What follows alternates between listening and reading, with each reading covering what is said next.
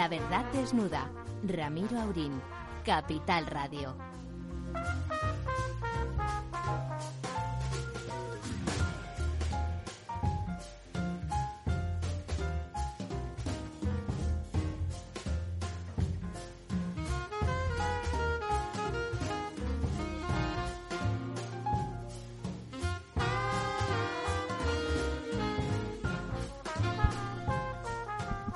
Muy buenas noches, amigas y amigos. Aquí estamos de nuevo. La verdad desnuda. Verdades hay y escondidas y bien tapadas, o sea que falta hace que la desnudemos. Don Ramón, how are you? Bastante bien, don Ramiro. Hombre, después del festival que se montó usted ayer con su libro en la mutua madrileña, pues no va a estar usted bien. Estuve muy contento, sí, la verdad es que fue una respuesta tremenda podría haber sido mayor. Yo creo que todavía hay un temor a los contagios, una aglomeración tan impresionante de gente, pues hay un, todavía una especie de renuencia. Bueno, estaba llena la sala, no se tire usted el rollo, este, estaba todo lleno. Y luego, sobre todo los miembros de la mesa presidencial, por así decirlo, eh, fue estupendo, con Ángel Simón, eh, de Aguas de Barcelona, con el profesor Valentín Pich, presidente de 55.000 economistas españoles, Jaime Lamo, que hizo una disertación formidable, y luego el coautor, que Antonio Rueda. amigo Antonio Rueda Guglieri, que estuvo especialmente simpático y la gente le, gustó mucho lo que dijo. Bueno, y el, y el presidente de Mutua, ¿no? ¿El presidente? De Mutua. De la Mutua, naturalmente, eh, lo iba a decir el anfitrión, Ignacio Garralda, que hizo una exposición estupenda en ese escenario. A mí me gusta especialmente la pintura de Vaquero Turcios. La cúpula que se veía especialmente desde la mesa presidencial era una especie de, de gran monumento paleolítico. Sí, bueno, no se sabe muy bien lo que era, pero es, eh, está bien. Me gusta mucho, me gusta mucho. Y luego el coloquio, estuvo muy animado el coloquio. Intervino José Luis Bonet, el presidente de la Cámara de España, estaba Carlos Espinosa de los Monteros, el anterior. Estaba don Luis del Rivero también. ¿Quién? Don Luis del Rivero también ah, estaba. Don Luis del Rivero, el historiador, empresario de historiadores, un caso único en este caso. Ingeniero de caminos. Estuvo muy bien, estuvo muy bien, la verdad. Muchas gracias por su asistencia, que de los dos, de Lorenzo y. Don Lorenzo, a la sazón. Sí, bueno, yo iba a decir que yo también estuve disfrutando de aquella presentación de la 26 edición de del Tamames, que esto yo recuerdo cuando hay yo que llamarle Tamames y Rueda, porque la verdad es que Antonio trabaja mucho cuando bueno, se pone el nombre es el Tamames. Desde, desde, desde la época en la que yo estudiaba ya hace unos cuantos décadas de años estudiaba económicas, había unos libros que eran referencia, que eran el Fuentes Quintana y el Tamames. Yo, de hecho, Hombre, el Tamames me acuerdo el título porque lo hemos hablado y porque lo vi ayer. Pero yo, el Fuentes Quintana, no me acuerdo ni cómo se titulaba el libro, si era Hacienda Pública Española o... Eran unos apuntes. Bueno, pero era el libro, era el, Fuentes Quintana. La gente estudiaba el Fuentes Quintana y estudiaba el Tamames. Y en Derecho se, estudiaba el Garrigues y en Económicas el Castañeda. Y el, Enterría. ¿Y él? Enterría. Para, el derecho, administrativo, sí. el Enterría. Bueno, eh, yo como soy mucho más joven que ustedes, de eso no, de eso no, me acuerdo. Gastas, no gastas. No, exacto, efectivamente. No gasto por eso y como soy catalán, pues tengo tendencia a no gastar, en general. Muy buenas. Hoy estamos aturdidos con la matanza de Uvalde. Sí, como si hubiera poco con la, con la guerra de Ucrania y las atrocidades que el señor Putin se permite con cara de, de me están agrediendo a mí, una cosa impresionante. Mire, Hitler Nunca hacía eso. Hitler iba con los tanques, invadía, ponía cara de que iba a repartir una mano que los iba a dejar a todos aturdidos y no ponía cara de que le estaban invadiendo a él. Ponía cara de que era él, que sí, que el malo era él y que iba a gobernar Europa. Esta cara de, de, de decir de puertas adentro, no, nos están agrediendo a nosotros y por eso invadimos, matamos y no sé qué, es que se me parece patético, cobarde, ridículo Y, y claro, parece que, que- que de ver tanto muerto en la zona rusa, en Estados Unidos han vuelto con esos, esas atrocidades que pasan de vez en cuando de un individuo con, De vez en cuando, con- más con- de 30 en lo que va de año. con una con, con un arma de esas que compran en el supermercado, ¿verdad, don Ramón? Recién cumplidos los 18 años, Nada, un crío. se compra un fusil y una pistola y mata a 19 niños y a dos maestros. Qué barbaridad, 19 niñitos pobretes. No es que los maestros pobres tampoco no tengan derecho a la vida, pero es que, claro, los otros eran niños, no directamente. Claro, parece ser que en lo que va de Qué año- tragedia, ¿se imagina usted la tragedia de las familias? Se van al colegio y los matan a tiros, o sea, es que es una cosa tremenda. Ahora en el telediario de las nueve de, de, de- de tele- televisión española aparecía Lorenzo Milá, que es un buen redactor Sí. y ha estado en Estados Unidos muchos años, y planteaba que este año van más de 200 tiroteos eh, en Estados Unidos. Y apareció también Biden lamentándose de, de que no se pueden regular las armas porque los, los conservadores, los, Los republicanos, republicanos tienen no. mayoría y la asociación del rifle pues es muy potente. Y luego, naturalmente... Bueno, mueren 20.000 personas al año, más de 20.000 personas al año por herida de bala, ¿eh? En Estados Unidos. sí, Se dice pronto, ¿eh? Tremendo, tremendo. Mueren más que, que los rusos que han muerto en la guerra, o sea, es que es una barbaridad. Ahí andará, ¿eh? Ahí andará. Por ahí, por Que- ahí, ¿verdad? Que han caído unos cuantos. En tres meses, además. Mm. Claro, y parece ser que todo con la protección de su abuela, un tal Salvador Ramos, de 18 años, como he dicho, y a la, a la primera que mató a su abuela. A su abuela la a mató la primera, mató, pobrecita. Y luego ya se fue con el rifle y la- el fusil, acorraló a los niños y los mató uno a uno. Una cosa tremenda, ¿no? Qué barbaridad, Tremenda, ¿no? tremenda. Eh, Qué yo- tara, ¿no? es- es- ha habido una protesta, claro, inevitablemente de López Obrador, el presidente de México, porque el 70% de la población de Ubalde son hispanos, son descendientes de mexicanos, incluso algunos deben conservar todavía. ¿Y- y la de qué ha protestado? Mexicana, perdón. ¿Y de qué ha protestado? El, Pues eso es lo que yo digo, porque en México están peor que en Estados Unidos. perdone, además, de protestar, los papás estarán hechos polvo, por supuesto. El, el asesino también es de origen hispano, por, por el nombre que usted me dice. Lorenzo Ramos. Bueno, luego. pues también, o sea, bueno, todo es una tragedia. ¿Y qué- hace protestando malo? Se llama malo, ¿no? Miguel Ángel López Obrador, malo. El malo que... AMLO, AMLO. AMLO, bueno, mal, AMLO, malo, perdón, era Andrés, ah.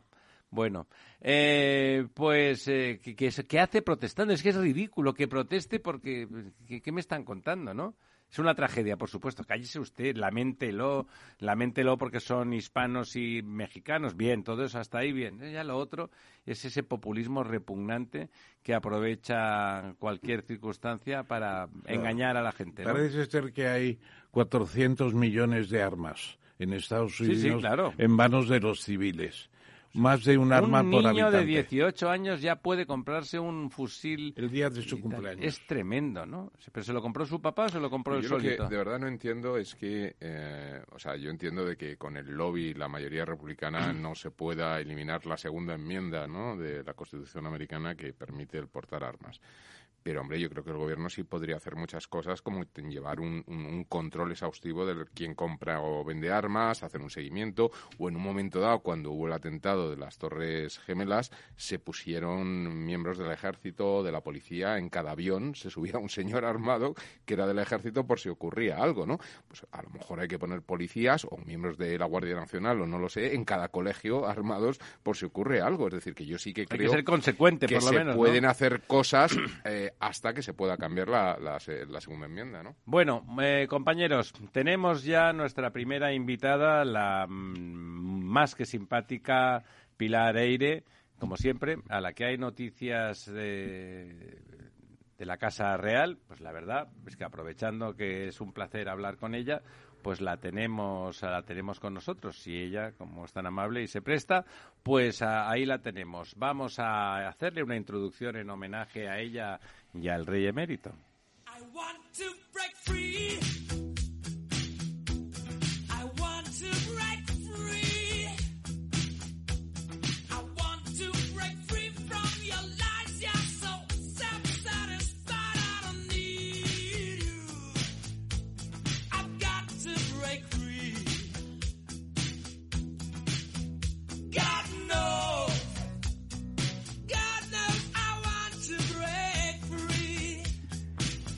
Pilar, ¿te tenemos ahí? Sí, aquí estoy. Muchas gracias, muchas gracias como siempre por estar con nosotros. Hemos puesto esa canción Encantada. porque nos da la sensación de que nuestro queridísimo, porque es verdad que le queremos, Rey Emérito también quiere break free, ¿no? Romper eh, a, a ser más libre y recuperar su capacidad de maniobra. Lo canta la reina Queen en lugar del rey, pero bueno, nos sirve igual. Nos sirve igual. Sí, qué gran alegría estar con vosotros. Bueno, ¿eh? de verdad. a nosotros igual. desea. Cuando a vez que le pasa algo a la Casa Real estamos pensando, mami, aprovechamos y llamamos a Pilar. Fenomenal, Ramiro, me encanta. Lo que, te- lo que queríamos preguntarte, Pilar, bienvenida otra vez a la mesa redonda. Hola, la, ¿qué tal? De la verdad desnuda, soy Ramón, tu amigo de, Hola, Ramón, de la, ¿qué de la feria de, de la feria del Sí. libro.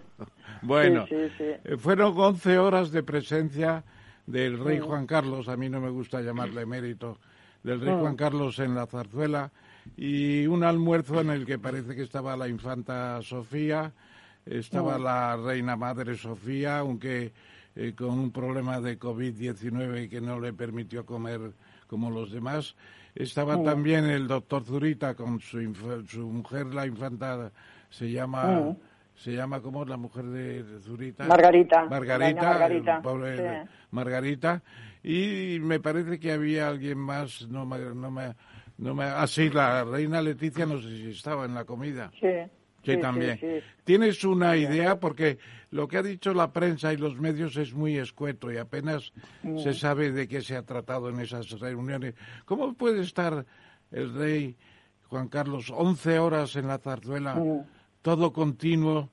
Se echaría una siesta, por lo menos. Vamos a ver. Hombre, de seguro, seguro que se echó una siesta y que y que no sabremos, yo creo que no sabremos nunca eh, qué pasó íntimamente en esas horas. Pero tú tienes una idea, ¿no? Tú tienes una idea. Hombre, a ver, eh, yo creo que se dijo, y vamos, y creo que es así, que estuvieron unas horas eh, departiendo los padre e hijo, tenía mucho de qué hablar. Tú piensas, bueno, pensad que llevaban mucho tiempo, no solamente los dos años que ha estado en Abu Dhabi eh, don Juan Carlos, sino que llevaban meses sin hablar, hablaban a través de sus secretarías, o sea que realmente en directo, desde que don Felipe emitió aquel comunicado desmarcándose eh, de su padre, renunciando a la herencia, eh, renunciando, también desmarcándose de los asuntos pasados y los que pudieran salir en el futuro de su padre, pues desde ese momento habían dejado de hablarse, o sea que yo creo que había mucho tema de qué hablar. Pienso que habría alguna reconvención ¿no? por parte de uno y de otro. Yo, a don Felipe yo pienso que no le ha gustado lo que ha pasado todos estos días. Eh, la llegada a la venida de don Juan Carlos a España ha sido algo un poco eh, improvisado, impuesto por él. Hubo esa llamada. Bueno, la culpa en realidad la tuvo el pobre Mir que se murió, porque entonces, claro, se vio obligado don Felipe a ir a Abu Dhabi y se empezó a decir que cómo es que iba al país donde estaba su padre y no lo saludaba, no lo llamaba, lo llamó por teléfono. Esto parecía poco, se volvieron a levantar voces diciendo que esta era poca cosa. Entonces don Felipe eh, le dijo a su padre, bueno, ya nos veremos cuando vengas a España. Y entonces don Juan Carlos se apresuró. Le a tomó la a palabra decir- directamente, Exacto, le tomó la palabra y se presentó y el lunes empezó a hacer gestiones eh, para venir el jueves a, España, ¿no? Para ir a... a Oye, Pilar. ¿a ti te parece normal que, que, que el rey eh, Mm. Felipe vaya a Abu Dhabi con el tiempo que hacía que no veía a su padre más allá de cualquier contingencia y no vaya a verlo? Hombre, a ver, eh, si él está, no lo sé. Yo, yo, yo, yo sé que eh, eh, que don Felipe está puesto, está en una tesitura imposible de, de resolver a gusto de todos. ¿Eh? Eso es imposible, es una situación muy difícil para la familia. Cuando él parece que empieza a levantar cabeza y que la monarquía pues, se, se convierte un poco en ejemplarizante, eh, don Felipe y doña Leticia pues llevan una vida austera, un perfil bajo, pasa algo con don Juan Carlos que hace eh, que otra vez se ponga en cuestión todo el tinglado de la monarquía y yo creo que, que son momentos muy difíciles que no saben muy bien cómo resolver nadie. Yo creo que no lo han hecho bien estos días, eh, que no, no se ha resuelto bien el tema de don Juan Carlos y, pienso que tiene un marrón considerable hablando en plata don Felipe con su padre. Francamente, el padre, vosotros claro diréis, no ha tenido ninguna condena eh, por mm, en firme. Bueno, sois lo suficientemente inteligentes y formados eh, para saber que no es que no se le haya podido, no se le haya absuelto, sino que no se ha podido demostrar que las cosas que, que han pasado, han pasado pues por varios motivos, porque eran invulnerables, porque eran violables, porque eran, porque han prescrito, eh, porque ha regularizado, entonces él mismo también ha reconocido que ha hecho mal, porque se ha visto obligado a regularizar. Entonces eh, yo creo que don Juan Carlos en estos momentos, vamos, no quiero ser eh, muy tajante, pero yo creo que es un elemento bastante tóxico para la institución, la verdad. ¿Y, y, y tú crees que se ha llegado a algún acuerdo importante o las cosas siguen más o menos? Yo, yo creo que el tema de la justicia británica ha complicado todo y seguramente También, sí, también están sí. esperando a Sí, ver por dónde sale la justicia británica porque cabría la posibilidad de que en uno de estos vuelos del rey Juan Mm. Carlos eh, hubiera una interposición de alguna manera bajando a tierra el avión y llevándolo al, al Reino Unido, a Inglaterra, para hacer frente a la justicia. ¿Cabe una hipótesis tan extra- estrafalaria como esa? Bueno, la verdad es que, es que claro, como todo es tan, tan, nos están sorprendiendo continuamente con cosas que parecía imposible que sucedieran, yo creo que la intención de esto es un poco a partir de lo que yo he estado viendo eh, de, la, de la conducta o de lo que han hecho los abogados de don Juan Carlos estos últimos años. Yo creo que piensan, ellos creen que van a hacer un acuerdo extrajudicial con, con Corina, ¿no? Pero yo, desde luego, preferiría que no, preferiría que el rey se defendiera de estas acusaciones. Ahora tiene su minuto de oro realmente para demostrar eh, que él no ha hecho todas esas cosas de las que se le acusan. Cuando dicen, bueno, tendría que pedir perdón y dar explicaciones, pues sería un momento magnífico de decir, bueno, pues yo me voy a sentar en el banquillo de los acusados, no, porque se- además no es un proceso penal, pero bueno, a lo mejor declararía por videoconferencia y es el momento, eh, sería el momento de que nos explicara realmente qué ha pasado, por qué lo ha y que realmente esas acusaciones tan tremendas que le está haciendo Corina no son ciertas. Pero bueno, hoy nos hemos despertado, cada día hay noticias nuevas, hoy nos hemos despertado con una nueva eh, portada del país en la que, mm, con unos vídeos que se han descubierto de Villarejo, que van saliendo de Villarejo, en que Villarejo dice que tenía otra sociedad hace dos, bueno, Ramón, tú esto sabrás mucho mejor que yo, lo explicarías mucho mejor, pero parece que estaba en otra sociedad donde también había también eh, un manejo de fondos opacos, ¿no? Hace unos años y que eh, Villarejo lo supo porque se lo contó la propia Corina. Entonces él informó a Cospedal y a las personas eh, que tenía que informar en ese momento y no se tomó ninguna determinación. O sea que realmente todos los días hay noticias nuevas sobre Pi- don Juan Pilar, lo que pasa que, manchan el, el nuevo país, entre comillas lo de nuevo, el nuevo país tiene un cometido, ¿no? No es un periódico exactamente, con lo cual, con el, con el compromiso feroz que tiene Moncloa con sus socios, porque los socios están en la labor antimonárquica, como tú decías antes, que es verdad, están desgastando. Es cierto que, que el bueno de don Felipe tiene un problema, tiene, tiene al gobierno empujando porque el otro necesita a los socios sí o sí y los socios como tienen poco que hacer y, y, y menos eh, y menos Ujú. ganas de hacer nada, pues básicamente se dedican a intentar desgastar la monarquía, que es una de sus obsesiones, ¿no? Eh, Pues mira, pues eh, yo perdona, pero yo disiento un poco contigo, porque yo creo que estos días han estado bastante calladitos. Piensa que son partidos republicanos y con una eh, con una mm, expresión verbal, redes, etcétera, bastante agresiva respecto a bastantes temas. Y yo pienso que estos días que ha estado don Juan Carlos aquí han estado, por lo que son ellos, bastante moderados, incluidos los independentistas catalanes y los partidos republicanos aquí de Cataluña, donde yo vivo, como sabéis, han estado bastante callados porque ellos pensaban que don Juan Carlos les estaba haciendo su trabajo. El otro día, no sé quién comentaba en broma, comentaba que eh, eh, don Juan Carlos estaba logrando mil, mil republicanos por minuto con su comportamiento. Entonces yo pienso que era un poco el laissez-faire, ¿no? El decir, bueno, eh, él ya lo está haciendo, ya lo está haciendo, nosotros no, no tenemos por qué decir nada. Y es cierto, porque realmente em, eh, yo creo que ha sido una torpeza tremenda y el nuevo país, bueno, yo eh, soy una gran admiradora del país, la verdad es que estoy suscrita al país y a la vanguardia. no, fue, fue el gran leo. fue el gran periódico No, no. de España, fue el gran periódico, Bueno. pero me temo que en pasado, me temo que en pasado. Bueno, es- yo difiero, pero, pero bueno, no vamos a discutir por O eso, sea, porque- no. Oye, ¿a ti te parece, claro, en Cataluña es cierto, yo también soy catalán y conozco, es verdad que en Cataluña esa, el espectáculo mm, de- del rey para arriba y para abajo, pues bueno, eh, aprovecha y sirve, y sirve a la causa. Pero en el resto de España, ¿a ti no te parece que el rey mm, eh, no genera esa animadversión que genera en sectores muy específicos y muy ideologizados? Bueno, a ver, yo hoy, mira, hoy he tenido que hacer una cosa, os voy a contar una cosa personal que me ha pasado y que me ha emocionado bastante. Yo vivo en un barrio de Barcelona muy determinado y como pasa siempre cuando vives en una ciudad muy grande, conviertes tu barrio un poco en tu pueblo. Claro. Entonces yo casi nunca salgo de mi barrio, de la gente del barrio, tengo comercios por aquí, bueno, hago toda mi vida aquí. Pero yo he tenido que hacer una gestión en otro extremo de Barcelona, en otro barrio absolutamente distinto. Bueno, pues me ha pasado, me han pasado cosas curiosísimas. La gente me paraba por la calle para darme las gracias.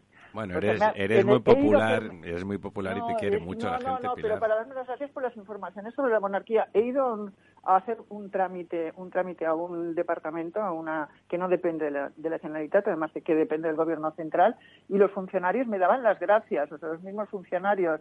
Entonces yo me he dado cuenta que mm, eh, que, que en realidad eh, animadversión, yo, o sea, yo veo que la prensa está absolutamente entregada a, la- bueno, es decir, que apenas ha habido críticas a don Juan Carlos. A mí Es cuando me dicen ha habido se está es cierto. atacando, se está atacando a, a la monarquía continuamente, yo digo, pues yo lo que veo en los periódicos es abso- abso- algo absolutamente al contrario. O sea, yo pienso que hay más loas ahora en estos momentos a don Juan Carlos en la prensa de las que había en los años 80 y en los finales de los 70, que fue cuando yo empecé a ejercer el periodismo.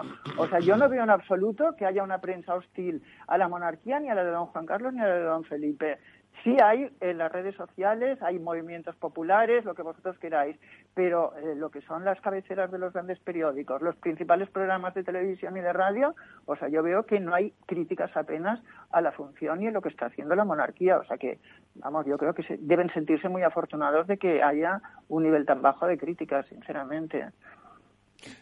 Buenas noches, Pilar. Eh, soy Lorenzo Dávila. Yo, eh, Hola, Lorenzo, fíjate, ¿qué tal? eh, la verdad es que, eh, bueno, eh, en estas últimas palabras tuyas diferencia mucho entre la monarquía y los dos monarcas, o bueno, o el monarca y el, el Y el monarca emérito. emérito, Padre, ¿no? el padre. y el padre. Eh, pero, por ejemplo, hemos vivido un caso, aunque no, no es comparable, pero sí es una casa real. En el caso inglés, me refiero con el príncipe Andrés, donde se llegaba a ese acuerdo extrajudicial y ya ha sido vuelto al redil y ahí no ha pasado nada, ¿no? Y efectivamente, yo comparto contigo con que el carisma eh, que ha transmitido en una gran parte de España, eh, a lo mejor es verdad que en zonas más eh, de tradición republicana o incluso independentista hay un rechazo visceral hacia todo lo que represente la corona, pero en otras zonas de España yo creo que tiene bastante más carisma el, el- el emérito que el propio rey actual, don Felipe, ¿no? O sea, que, que en este sentido mm, da la sensación de que, de que el pueblo español en gran parte, pese a lo que ha ocurrido y, y nadie discute, pero podría, podría volver al redil como lo ha hecho el príncipe Andrés en, en Inglaterra, ¿no? En el Reino Unido. ¿No, ¿No consideras tú que esto, que esto tenga cabida? ¿No? Pero a ¿No ver? Lorenzo, ¿en qué favorece a la institución y a don Felipe, que es la institución ahora, la Sí, corona? sí, lo don es, lo Felipe? es, don Felipe ¿En qué favorece que el rey haya tenido un baño de masas y que la gente diga, don Juan Carlos, qué bien, qué buen rey era? O sea, no favorece nada. O sea, que esto lo que hace es, polarizar, dividir, dividir a la monarquía. El- los Borbones A y los Borbones B. O sea, los que son partidarios de don Juan Carlos no van a ser partidarios de don Felipe y doña Leticia. O sea, yo he estado en fiestas de monárquicos, he estado en, en cenas eh, con gente muy monárquica de los monárquicos de antes que odian a don Juan, eh, bueno, odian a doña Leticia concretamente y de don Felipe dicen que es un pobre hombre y sin embargo adoran a don Juan Carlos. Así, ¿hay ¿De qué división entre los monárquicos? Eso, te- Hombre, eso tú lo conoces mejor, Total, claro. total y completo. Los monárquicos de antes, pues bueno, claro, los, los de raíz, los monárquicos de toda la vida. como Los se dice, pata ¿no? negra, sí, los pata Los negra. pata negra, exacto. O sea, que si te dicen Leticia, es bueno, odian a Leticia, creen que Felipe es un hombre absolutamente dominado por su mujer, que es un pobre hombre y que el que tenía carisma y el que realmente era. Pero ¿de qué sirve pensar esto? Si la corona, la institución es don Felipe, ahora lo que se tiene que preservar es el legado de doña Leonor y, y- y el reinado de don Felipe. En eso estamos de acuerdo, Pilar, en eso estamos de acuerdo. Es así. El- la institución hoy es don Felipe y su familia y, Claro. la, y la princesa Y lo, único que hace, y lo único que hace don Juan Carlos haciendo este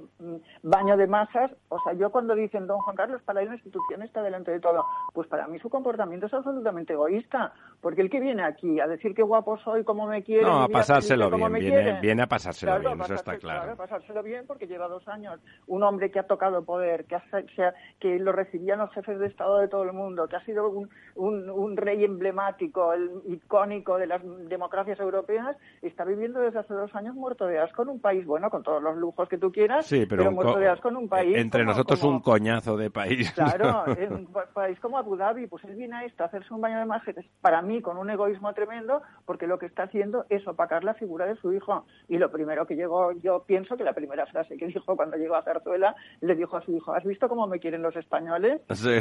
Y don- claro, y don Felipe, que es una persona educada y que además supongo que le tiene cariño a su Claro, padre, es su padre, que tuvo ¿no? que callarse, claro.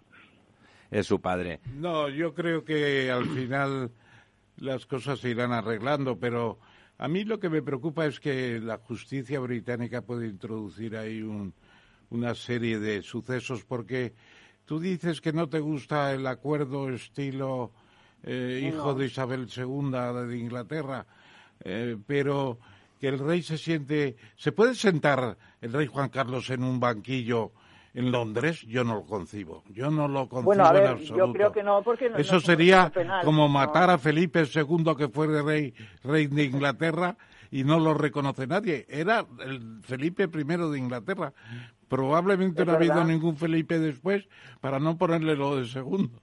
Es verdad, es verdad. Claro. Pero bueno, hemos visto... Pero hemos yo no visto lo concibo, Pilar, que se pueda sentar Bueno, Juan Carlos en el banquillo eh, en Londres. Yo no lo concibo. Bueno, a ver, hemos visto una infanta de España sentada en el banquillo, cosa que también parecía inimaginable. O sea, yo no creo También que don es verdad. Carlos eh, que don Juan Carlos declare sentada en un banquillo porque es un proceso penal y creo que esa figura no es necesaria.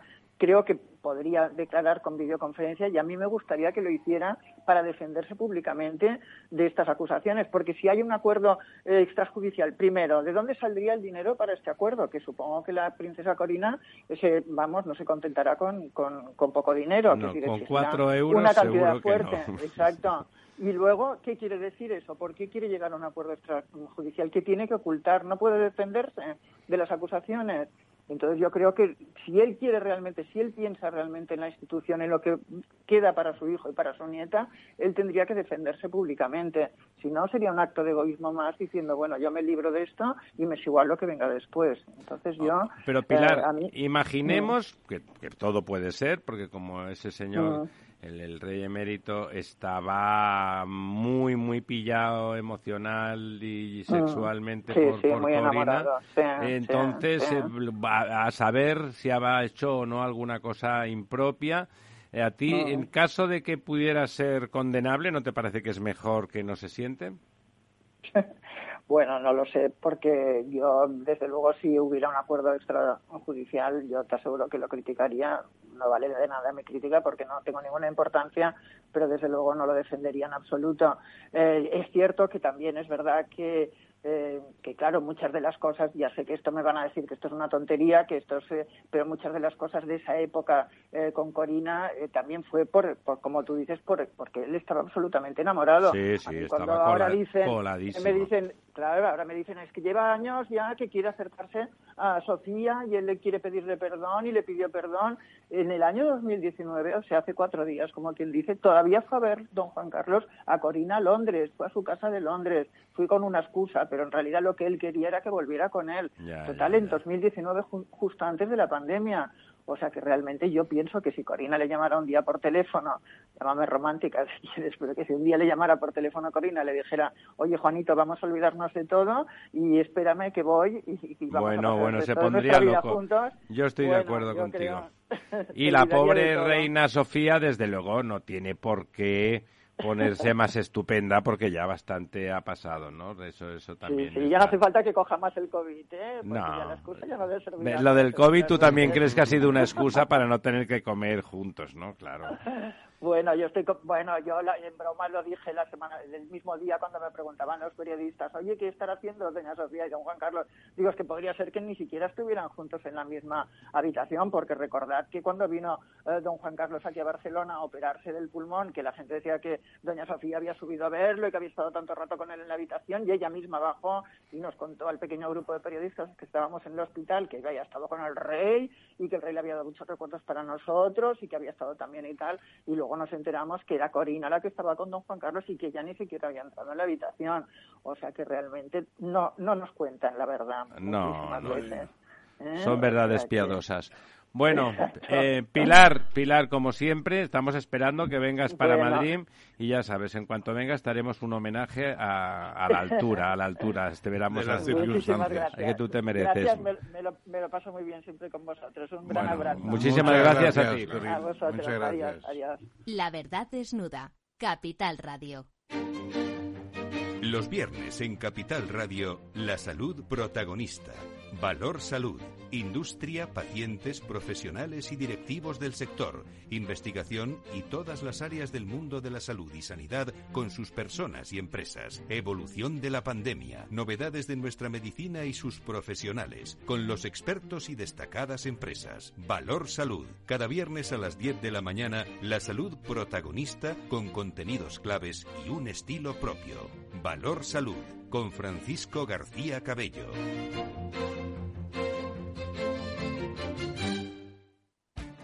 Esto te estás perdiendo si no escuchas a Rocío Arbiza en Mercado Abierto. Carlos Doblado, analista de Black Bear Broker. El gran problema que tienen los activos líquidos es que juegan contra nuestras emociones. Cotizan todos los días, nos ponen muy nerviosos. Una variación de 20 y 30% en el precio de los activos no significa que esos activos hayan cambiado en calidad, pueden caer mucho y, la vida sigue igual. Y eso hace poco confortable la renta variable cotizada en, trayectorias em, de mercados bajistas. Mercado Abierto con Rocío Arbiza. Acción, emoción, pasión. Deporte en estado puro todos los días en el balance de la mano de Paco Lloret. Entre las 8 y las ocho y media de la noche, el balance de los deportes en Capital Radio.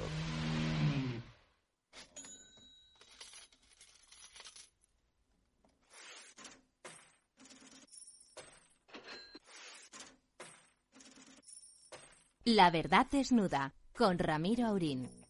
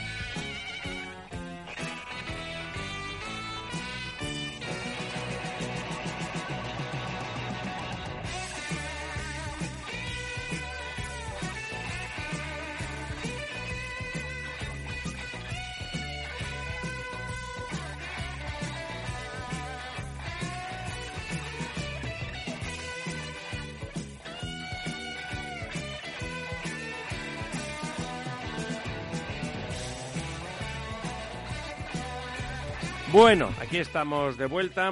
Teníamos a, un compañero que parece que tiene algún problema para coger conexión con nosotros, pero vamos a comentar igual lo que íbamos a hablar. De hecho, es de los negociados de ustedes. Eh, bueno, la reforma laboral, eh, como era previsible, porque la, la, la mini reforma laboral, eso que hicieron, que fundamentalmente quizá lo más sustantivo que hicieron fue eliminar los contratos de proyecto y obra, ha sido un desastre, ¿no? Yo, desde luego, conozco varias personas, personalmente, que han cerrado porque su negocio iba bien, eran, eran negocios autónomos con cinco, seis, siete, ocho trabajadores de temas muy concretos que tenían trabajo, pero no podían arriesgarse y realmente contrataban las obras, eh, los proyectos de uno en uno. Y realmente aventurarse a, a- hacer contratos fijos indefinidos le suponía un riesgo que ponía el- su patrimonio que son patrimonios pues normales, ¿eh? no, no diré modestos, pero casi, eh, y bueno, simplemente han renunciado. Yo conozco tres o cuatro personas de ese cariz que el negocio iba bien. Eh, don Lorenzo.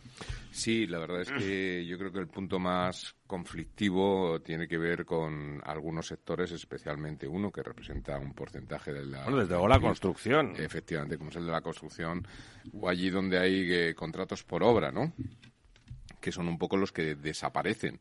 Pero claro, en principio las obras o el sector de la construcción se mueven en contratos fijos, aunque pueda haber cláusulas de revisión de precio, etcétera, por subida de materiales, como se está viviendo en estos momentos, pero son por obra. Eh, por lo tanto, esto implica que o se repercute en el precio de ese contrato la indemnización de los trabajadores a futuro, o con lo cual eso implica más presiones inflacionistas, o realmente Y además una, una falta de competitividad ¿no? por la empresa en un momento Claro, determinado. ¿no? se hace realmente inviable. Entonces aquí hay un, un problema, o, o mucho peor, y es que eh, empiezan a aparecer eh, contratas de subcontrata más subcontrata, es decir, que al final todo se subcontrata y una empresa eh, constructora acaba siendo un señor con un teléfono que hace muchas subcontratas a base de mm, la mayoría autónomos, porque nadie se atreve a contratar a nadie, ¿no? Es decir, la precariedad del Aumenta la precariedad. se incrementa notablemente. Hace lo contrario de lo que pretendía, ¿no? Claro. Eh, al final eh, piensa que no se pueden montar bien, la, coordinación es compleja, eh, los autónomos que se tienen que unir en proyectos, pues puede haber más peligrosidad, no solamente la precariedad desde el punto de vista de condiciones laborales, sino también en términos de seguridad, en un sector donde hay una peligrosidad evidente. Es decir, que, que realmente yo creo que nos ha tenido, bueno, cero en cuenta sectores tan importantes para la economía española como es este. La tesis de, de Lorenzo Bernardo de Quirós, que nos ha fallado, no sé por qué, la conexión telefónica en él estaba, estaba planteada, tiene el buzón de voz lleno, pero yo hablé con él ayer. Bueno, y ¿qué- qué- y qué- cuál es su tesis? Bueno, la tesis es que ha habido un cambio de, de léxico, es decir, un cambio de nomenclatura de las distintas figuras contractuales sin cambiar de facto su esencia. Los fijos discontinuos son contratos sin fecha de caducidad y desde este punto de vista serían indefinidos. Los fijos discontinuos son contratos sin fecha de caducidad y desde ese punto sería indefinido. Aquí repite la frase. Tienen los mismos derechos de los trabajadores sometidos a aquellos efectos de su despido y de cuantías de indemnización. El problema es que pueden quedarse sin trabajo y entonces funciona una especie de, de una especie de ERTE. eh, Sí, sí, siguen cobrando. La filosofía del Siguen ERTE. cobrando y aparentemente no son despedidos, pero de hecho están desempleados y nos están costando un dinero a través O sea, de. es una mentira para decir... a los fijos discontinuos, ¿no? Exactamente. Es una mentira para decir que ya no existen, pero siguen existiendo y simplemente nos... nos Pero se cargan otras figuras contractuales muy importantes. Es decir, que no solamente es un cambio de nombre. Ese es el problema. Y luego la realidad más dura es que antes se renovaban contratos temporeros y ahora llega un momento en que no se pueden prorrogar más de un determinado número de, de veces o de tiempo y el resultado es que al final quedan despedidos porque no hay renovación posible. Eh, Es el caso de mucha gente. Eh, yo tengo incluso conexiones con personas que están en situación. Dicen, pues haya reforma, ha reformado a Fátima Báñez, pero ha puesto las cosas peor. Y en los próximos meses vamos a ver cosas casi inauditas de una pretendida reforma laboral que en vez de mejorar la situación de los trabajadores, lo que hace es dificultarla, porque ya las empresas aprenden también el juego de la cosa. O sea, pues se No, aprende- pero ¿no? Y además fíjate- perjudica, por ejemplo, los contratos de formación, de los contratos de entrada en el, en el el mercado laboral por la gente joven, ¿no? Pues porque al final antes tenía una serie de bonificaciones que estas pues se diluyen y es como contratar a personas ya con experiencia. O sea, además, tanto- fíjense, uno de los casos que conozco, un artesano formidable de lacados y de tratamiento de la madera y de mueble de lujo. Eh, este era un- es un personaje, se llama Pedro, es un personaje de, de una calidad de trabajo fantástico, es un artista y la mayoría de sus contratos eran de fuera de España. ¿eh? Tenía muchos contratos de países árabes, de esos que hacían, iba allí de vez en cuando a hacer unos muebles, el, cuarto de juegos del niño que tenía 300 metros cuadrados, o, gentes de, mucho dinero de, de- Europa en general, ¿no? muebles de gran calidad. Entonces los contratos le iba bien, pero eran muy heterogéneos, ¿no? Entonces eh, el tipo de personal que necesita también son artesanos que en general formaba él.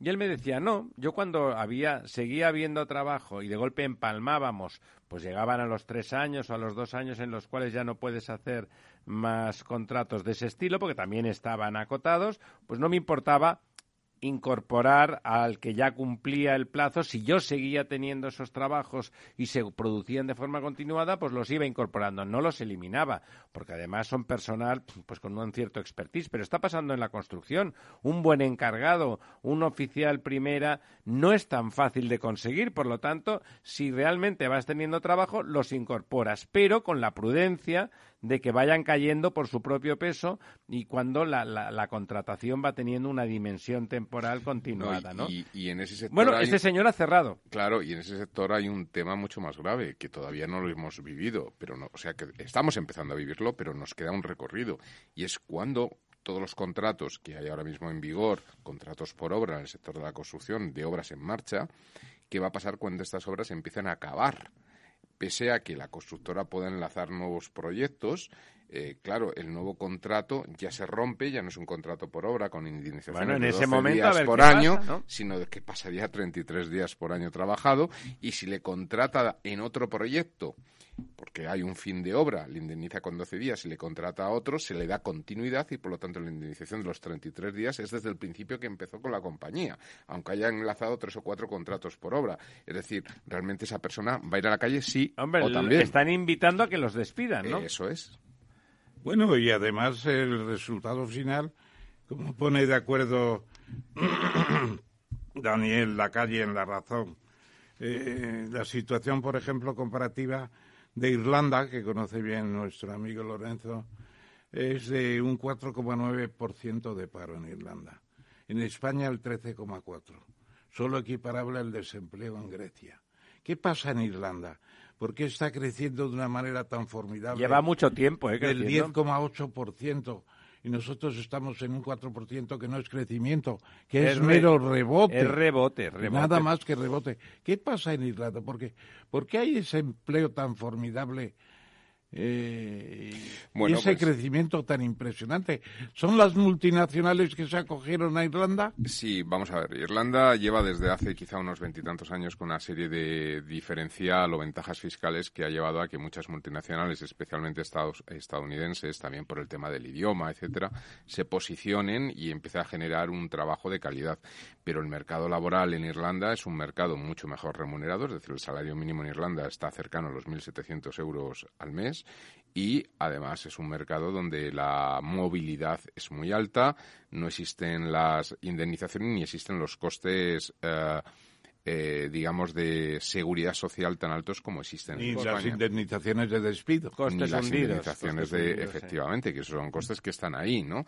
Y que además perjudican especialmente al trabajador, porque, eh, claro, si un- para un, para un empresario el coste laboral de una persona que cobra un salario mínimo de 1.050 euros supone un coste laboral de 1.600 cuando le sumas la seguridad social, si, ese, si esa seguridad social fuese en 150, pues podría pagar más, ¿no? Porque digamos que el trabajo que desempeña eh, genera un valor añadido para pagar más, ¿no? Con lo cual es, es, un, es un lastre, pero efectivamente el mayor lastre está en ese tipo de indemnizaciones. Irlanda es un fenómeno muy singular, es un país pequeño, es difícil yo creo de replicar ese modelo a países más ¿Son grandes. 8 millones de personas? No, no, no, son 4 millones, no llegan a 5 millones lo que es la República de Irlanda. Eh, 8 millones son el total de irlandeses que hay en el mundo, ¿no? Pero digamos que los que están en la República de Irlanda son como 4, 4.800 más o menos. Pero hay más factores, ¿no? Ahora mismo, por ejemplo, con el tema del Brexit, eh, una parte muy importante de la City se ha desplazado a Dublín. De hecho, tienen problemas de que no tienen infraestructuras, no tienen gente, no tienen nada, ¿no? Es, es realmente, en estos momentos, piensa que es el tercer o cuarto país del mundo en PIB per cápita, ¿no? Bueno, Y- pero eso es una cosa un tanto ficticia. Porque bueno, pero ahí, se eh, ve la, pero se empieza a ver la riqueza, ¿eh? Eh, es decir, que realmente, aunque hay cosas que son más caras como la vivienda, porque falta vivienda, eh, pero el resto de productos no son especialmente más caros que en España y la gente vive realmente bien y eso se ve. Pero usted comentaba cuando vivía usted allí con su familia que la sanidad, por ejemplo, eh, pues no Es era, un lastre, es no un era lastre particularmente buena. No, no, eh, tienen problemas en determinados sectores de servicios públicos, es verdad, pero también es cierto de que tienen una, un proyecto, un plan de inversiones a largo plazo eh, muy grande, ¿no? En todos los sectores y que se está invirtiendo. Es un país, pensemos que en los años 70 era quizá, si no el más, de los dos, tres más pobres de Europa y en estos momentos es de los tres, cuatro más ricos del mundo, ¿no? Aquí, don Ramón, hay otro problema y es que las mentiras sistemáticas del gobierno, somos los últimos en todo prácticamente en estos momentos en Europa, las mentiras sistemáticas la gente se las sigue creyendo, pero es una cosa impresionante. Los números, que son una cosa que no tienen vuelta de hoja, o sea, pues si estamos creciendo un 4 y los demás están creciendo a un ritmo del, del, del 6, del 7 y del 8, pues oiga, resulta que somos los últimos. Hasta Portugal y Grecia van mejor que nosotros. Y aquí nos venden una milonga y la gente se la, se la, se la traga la píldora tan ricamente. No, simplemente es la respuesta es las terrazas están llenas, la gente sigue consumiendo mucho, el ahorro que se había formado eh, durante, el confinamiento, etcétera, etcétera, se, se está gastando. Eh, los fondos europeos que llegan mal y tarde eh, también contribuyen algo, pero yo no, yo no me atrevo a decir en qué medida, porque no tenemos la información de base. Efectivamente, hay una especie de ten con ten, eh, un rebote del 4% que parece crecimiento, que, que Pero lo no es, lo es. pero Estamos por debajo del. Somos el único que no, que no ha recuperado que, el que no ha recuperado, previo, ¿no? que no ha recuperado. Y la verdad es que hay poco análisis económico. Ayer en la presentación del libro la gente decía que estaba optimista en general, pero luego me preguntaban un- algunos, ¿cómo tanto optimismo con una situación como esta? Y esta mañana el venezolano que usted conoce, el director del Nacional, dice Miguel mucho Ortiz. optimismo, pero estamos peor que nadie. ¿Qué pasa realmente? ¿Qué pasa? Eh, ¿Hay una economía que no está en las cifras y que en cambio está funcionando por ahí? La economía no, No, su- no no. sumergida, no se debería hablar de economía Es que no es verdad, don Ramón, no es verdad. La gente las está pasando canutas. Yo ¿no es creo, yo creo que en Madrid vivimos en un poco en una isla. En una ¿no? burbuja. Una isla es milagro, ¿no? Una burbuja, como lo queramos llamar. En cuanto sales de, de Madrid o incluso te vas un poco a las zonas más periféricas de, de- de la capital, pues eh, hay gentes que realmente, hay mucha gente viviendo en pisos compartidos, pero Mucha familias, pero mucha familias, gente, ¿eh? ¿eh? O sea, no me refiero a chicos jóvenes que se emancipan y se van a un piso compartido, un co-living, por ponerle un Y nombre hay más poca atractivo. construcción, muy poca construcción, porque claro, por ejemplo en Baleares los sueldos están creciendo enormemente porque el, el el alquiler de una habitación, de una mera habitación, es un problema, no es solamente es que sea muy caro, es que no hay.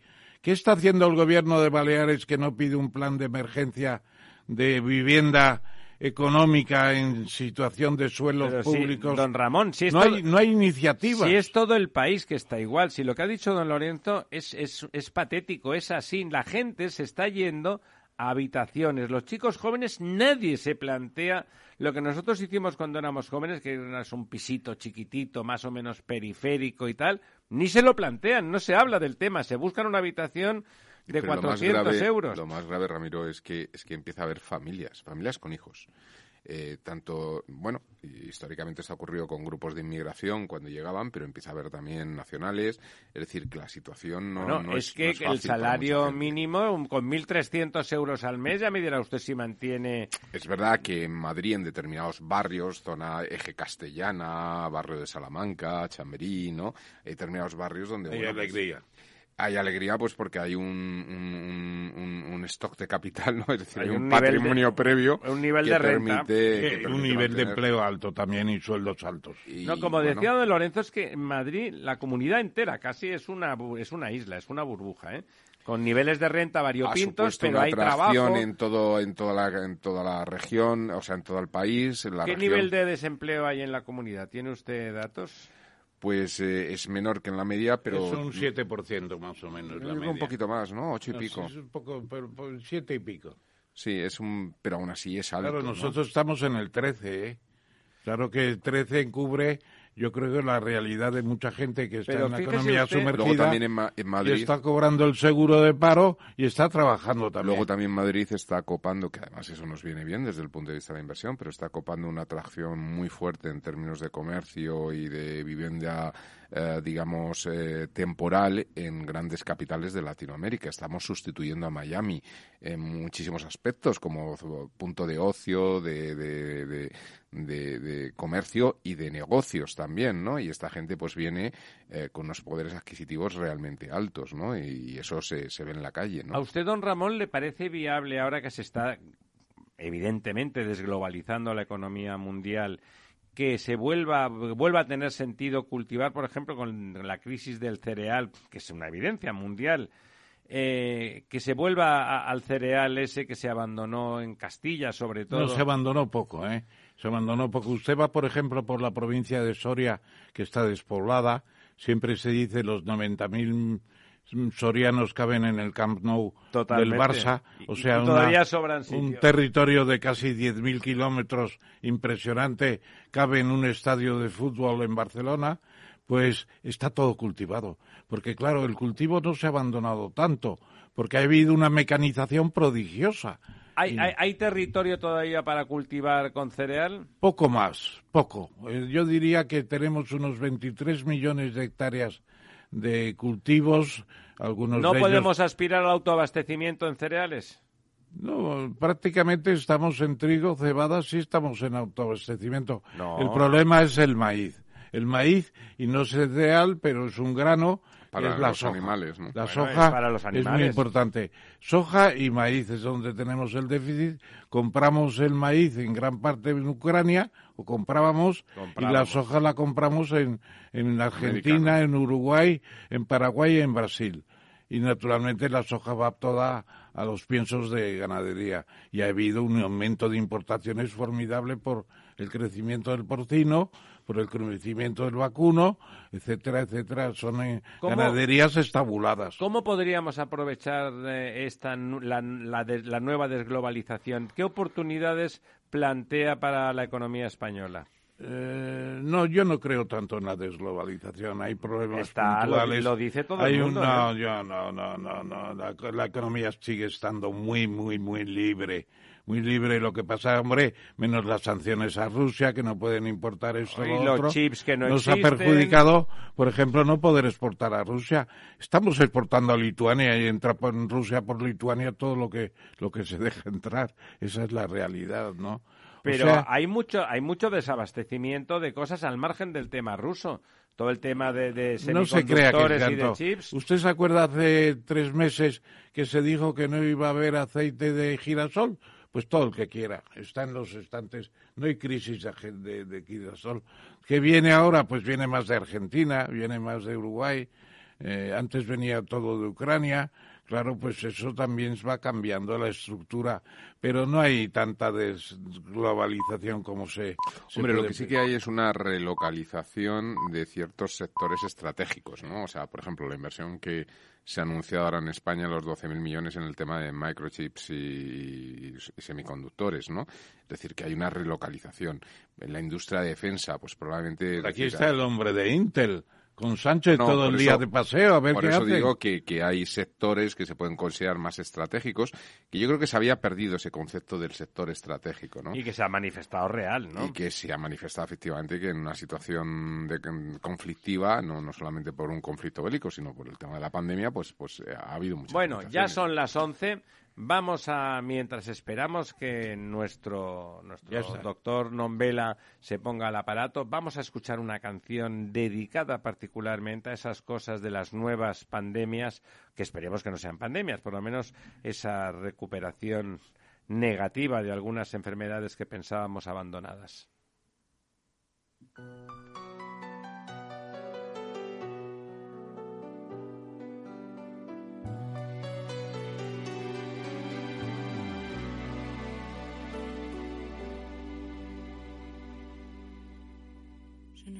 Rêve plus, je ne fume plus, je n'ai même plus l'histoire.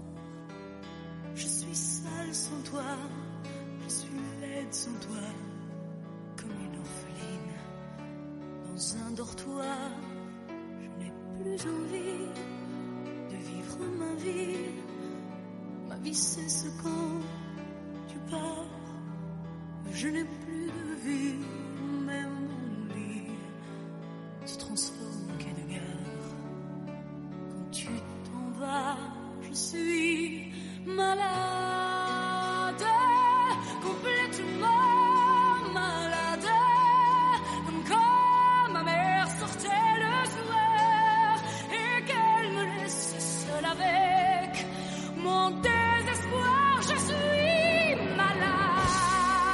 Malade, qué preciosa canción de Lara Fabián. Dice que está enferma, pobrecita. En su caso está enferma de amor, pero está la cosa que, que, que nos crecen los enanos, los más enanos. Nos crecen los virus y nos crecen esos eh, microbios que decíamos cuando éramos pequeños y, y la, la viruela. Aquí los niños ya no se ya no se vacunan de la viruela, pero aquí lo, seguramente los tres que estamos en la mesa estamos vacunados. Usted no lo sé. No, yo no. Usted ya no está vacunado, pero don Ramón y yo tenemos esa cicatriz característica que dejaba que dejaba un la vacuna. lo que se llamaba un frotis, me parece, Sí. un frotis, y teníamos la vacuna, y ahora tenemos la vacuna de del mono encima. Bueno, ¿no? la vacuna del mono, no, lo que tenemos es La la viruela, viruela. la viruela del mono. Tenemos para hablar de ese tema a nuestro ya habitual amigo, don César Nombela, ¿está usted ahí? Aquí estoy, buenas noches. Muchísimas, Buenas noches, César. muchísimas gracias por estar con nosotros. ¿Tenemos que preocuparnos Encantado. de ese, del bicho de la viruela del mono? Tenemos que ocuparnos porque además tenemos la, la amenaza infecciosa no, no, no cesa y tiene muchas modalidades y cuando ya creíamos haber pasado dos años y medio de COVID, pues aparece esta amenaza que es muy diferente, claro, en, en todos los sentidos, pero que obliga a las autoridades sanitarias a actuar.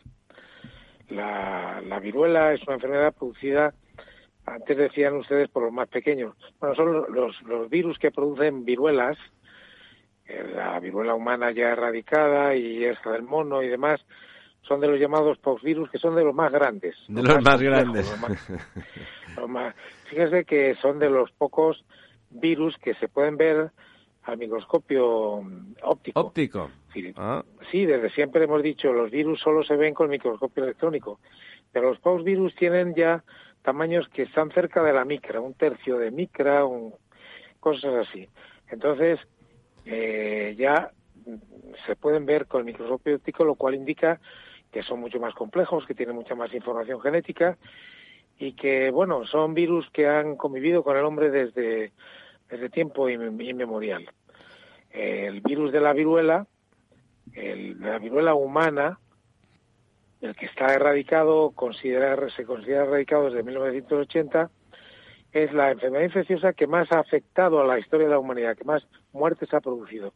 Solo en los primeros 80 años del siglo XX, 300 millones. ¡Qué barbaridad! 300 millones. Eso sí que es, Es que una el- pandemia y lo demás son cuentos, ¿eh? Claro, claro. El virus de la viruela humana es un virus extraordinariamente contagioso por vía respiratoria y no digamos por contacto y de cualquier manera, ¿no? Y, y con este virus es con el que se empezaron a practicar la vacunación. Miren, ya en, eh, a finales del siglo XVIII el médico inglés Jenner pues se dio cuenta de que inoculando las pústulas de la ubre de la vaca, la viruela vacuna, porque hay una viruela de las vacas, inoculando ese virus en las en las personas les protegía. Y de ahí Perdón, perdón, de la vacuna, profesor, yo le preguntaría, vacunación. La inoculación con, una jeringuilla, ¿había entonces jeringuillas de esa precisión? No, O- no, no, no, no, no. Eh, lo mismo que, que a ustedes y, y a mí, a los que somos mayores de 40 años, eh, 42, nos han vacunado eh, muy, muy de niños, pues es por escarificación, un pequeño arañazo. Eso es, eso es, eso era. un pequeño blo- grupo de arañazos así hechos tres o cuatro líneas y otras tres o cuatro perpendiculares, así nos vacunaban. Y dejaba una heridita muy característica, exacto. Una pústula que a algunos era muy intensa y en otros no les da, decíamos no le ha prendido. Y al que no le prendía se le volvía a vacunar, a ver si le prendía. Entonces, eso nos ha protegido y ha habido, digamos, el acierto de, de campañas en la humanidad y demás que pudieron permitir a la Organización Mundial de la Salud declarar erradicada la viruela humana. Pero bien, bien, que quede bien claro, la vacunación no era con el virus de la viruela humana, la vacunación era con el virus de la viruela de las vacas. Hay viruela de las vacas, hay viruela de, de mm, otros animales y hay viruela del mono o del simio, ¿no? Y esa es la que ahora eh, irrumpe con nosotros. Don César, eh, los que estamos vacunados con, con la vacuna de la viruela mm, de la vaca, eh, ¿tenemos eh, protección frente a la viruela del mono? Pues se estima que sí, aunque realmente eh, la viruela del mono, eh, el, el virus, el pox virus que produce la viruela del mono, es conocido desde hace relativamente poco. Se descubrió en el año 1958 apenas, y el primer caso humano fue en 1970, es decir, hay muy poca experiencia de este virus en humano. Y por eso ahora al irrumpir, pues esto es otro factor que hace que es necesario que tengamos que poner precaución y que tengamos que prestarle atención. Porque realmente parece que habría protección. Parece además que la viruela del mono en hombres es una enfermedad que puede ser leve, autolimitada, que se incuba de 7 a 14 días, pero que puede llegar a 21, que acaba produciendo esas pústulas también típicas de, la viruela, que son, que son muy espectaculares, pero que normalmente se curan y a veces no llegan ni a eso. Y, y hay, hay dos modalidades, las dos están en África, una en África Occidental, otra en África Central. Una de ellas es mucho más patógena, pero la que ha venido aquí parece de las menos patógenas. Ahora bien, estamos hablando ya de 219 casos en el mundo, en poco tiempo. En España además nos llevamos la palma, tenemos 51 confirmados. Pues de los 219, 51 es muchísimo, realmente, ¿no? Sí, sí, sí, sí, desde luego. En Portugal 51, en Portugal, perdón, 39. Y luego en, este- en el Reino Unido 71, es decir, eh, algo más que en España. En Estados Unidos eh, apenas dos y en Alemania 11. Lo que pasa es que hay que ver cómo evoluciona porque esto tiene un periodo de incubación y hay que verlo. ¿Y, y qué es lo que pasa? Uno se pregunta, usted preguntar, ¿por qué esto de repente... ¿Cómo se contagia desde el mono al ser humano, efectivamente? Claro. El, el salto del mono al ser humano probablemente no es del propio mono, sino de algunos roedores que también albergan este virus eh, y que lo comunican al mono y tal. Y, de ahí pues llega algún caso humano, que suelen surgir en África. Se trasladan estas personas de África a Inglaterra o a donde sea. Y ahí eh, hay un- unos focos de infección. ¿Qué es lo que pasa? Estos virus se puede decir, y es verdad, que se transmiten poco, poco entre humanos, que su transmisión es más difícil. Pero se está diciendo, la transmisión es por eh, contacto íntimo, por ejemplo, Sexual, cuatro horas sí. de conversación, cuatro horas Claro. de conversación que No, no tan íntimo, que pues. se- ya, no, no tan íntimo, pero ¿qué es lo que pasa? ¿Qué es lo que ha pasado? Que los focos principales que han aparecido, en- especialmente en España, pues son focos en, en donde había relaciones homosexuales. No es un virus que se pueda decir de transmisión sexual, porque se transmite no sexualmente, pero, pero naturalmente si se transmite por contacto, pues si, si hay un contacto sexual, se transmite mucho más. Claro, cuando hay Eh, erosión ya hay contacto sanguíneo y Claro, tal. eso, eso, se, eso se, además eh, se localiza pues en, en instalaciones tipo saunas eh, homo- de homosexuales y también, como ha documentado el ABC, pues hay algunos focos en algún tipo de prácticas que son las llamadas chemsex, chemsex. Son, es, una práctica que, que ha empezado hace unos años y que consiste en citarse a través de las redes sociales, en general personas acomodadas, eh, em, profesionales y demás, homosexuales, pero que se citan para consumir drogas, drogas y eh, practicar sexo al límite, ¿no? Ajá. Entonces, ahí parece que ha habido algunos focos. También, pues en Canarias han surgido algo con las fiestas del orgullo gay y parece que de ahí pues surgieron los dos casos, o los primeros casos que llegaron a Italia. En fin, eh, yo como científico, una pregunta que llevo insistiendo y que, bueno, eh, no acaba de contestarse, pero espero que se conteste de una manera favorable. Es decir, eh, mi pregunta es si el hecho de que el virus dé el salto al ser humano, como pasó con, con el virus de la COVID, que dio el salto al ser humano y se adaptó con unas características diferentes, procedente de- del murciélago o procedente, todavía no se sabe si de un laboratorio. Pero Exactamente, no sabemos de eh, dónde, ¿verdad? en- en- con respecto al virus de la viruela del mono, del simio, pues la pregunta es si estos virus que se están estudiando, secuenciando en los laboratorios, en España pues se han confirmado en los laboratorios de la sanidad institucional esos 51 casos y se han y se han caracterizado como negativos otros cuantos. Pero que necesitamos cuanto antes detalles de ese virus, a ver si ha habido algún otro cambio. No es, no es, no es lo más probable, pero a ver si ha habido algún otro cambio que lo haga más adaptativo y más transmisible entre humanos. Todavía yo no he visto publicadas las secuencias de los virus aislados en España, pero sí he visto algo de, de los virus aislados en Portugal. Los científicos portugueses han sido más Más rápidos. y Transparentes. están, y están publicando ya las secuencias que tienen y a partir de ahí se podrá indagar si realmente hay algún cambio que indique que este virus no solo ha dado el salto, sino que además Ha ha mutado. adaptado mejor. Eh, ha sufrido algún cambio, que puede ser mutación, recombinación, etcétera, ¿Qué forma tiene, ha- don César, qué forma tiene ese virus? Pues eh, tiene los pox virus tienen forma como de ladrillo. Son son virus grandes que tienen eh, una una membrana que les cubre eh, y que tienen una cápsida con muchas proteínas. Fíjense que tiene 10 veces más información genética que el virus de la COVID. El virus de la COVID es un virus sencillo que produce unas 18 proteínas y estos por virus pues producen probablemente 10 o 15 veces más proteínas. O sea, son mucho más complejos, tienen Claro. una mayor complejidad. Lo que pasa es que hubo, digamos, eh, el acierto este de que encontrando un virus de las vacas, porque el virus de la viruela con el que nos vacunaron a, a los que estamos A nosotros, presentes sí. en esta en esta reunión con más de 42 años, ese virus no es, como he dicho, el de la viruela humana, es el virus de la vaca adaptado a través de una serie de pasos. Realmente no se sabía bien cómo, a través del laboratorio y cambios sufridos en el laboratorio, pues el virus se ha ido adaptando.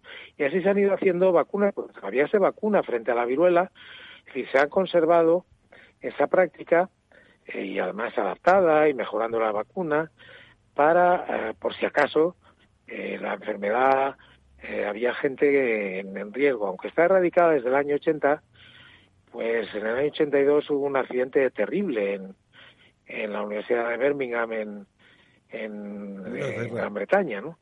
En, en, el Reino Unido, sí. En la Universidad de Birmingham, pues hubo un accidente que una fotógrafa científica se infectó. Se infectó, eh, trabajaba en un departamento de biología celular donde manejaban todavía algunas muestras del virus de la viruela humana con muchas precauciones, pero debió faltar alguna precaución.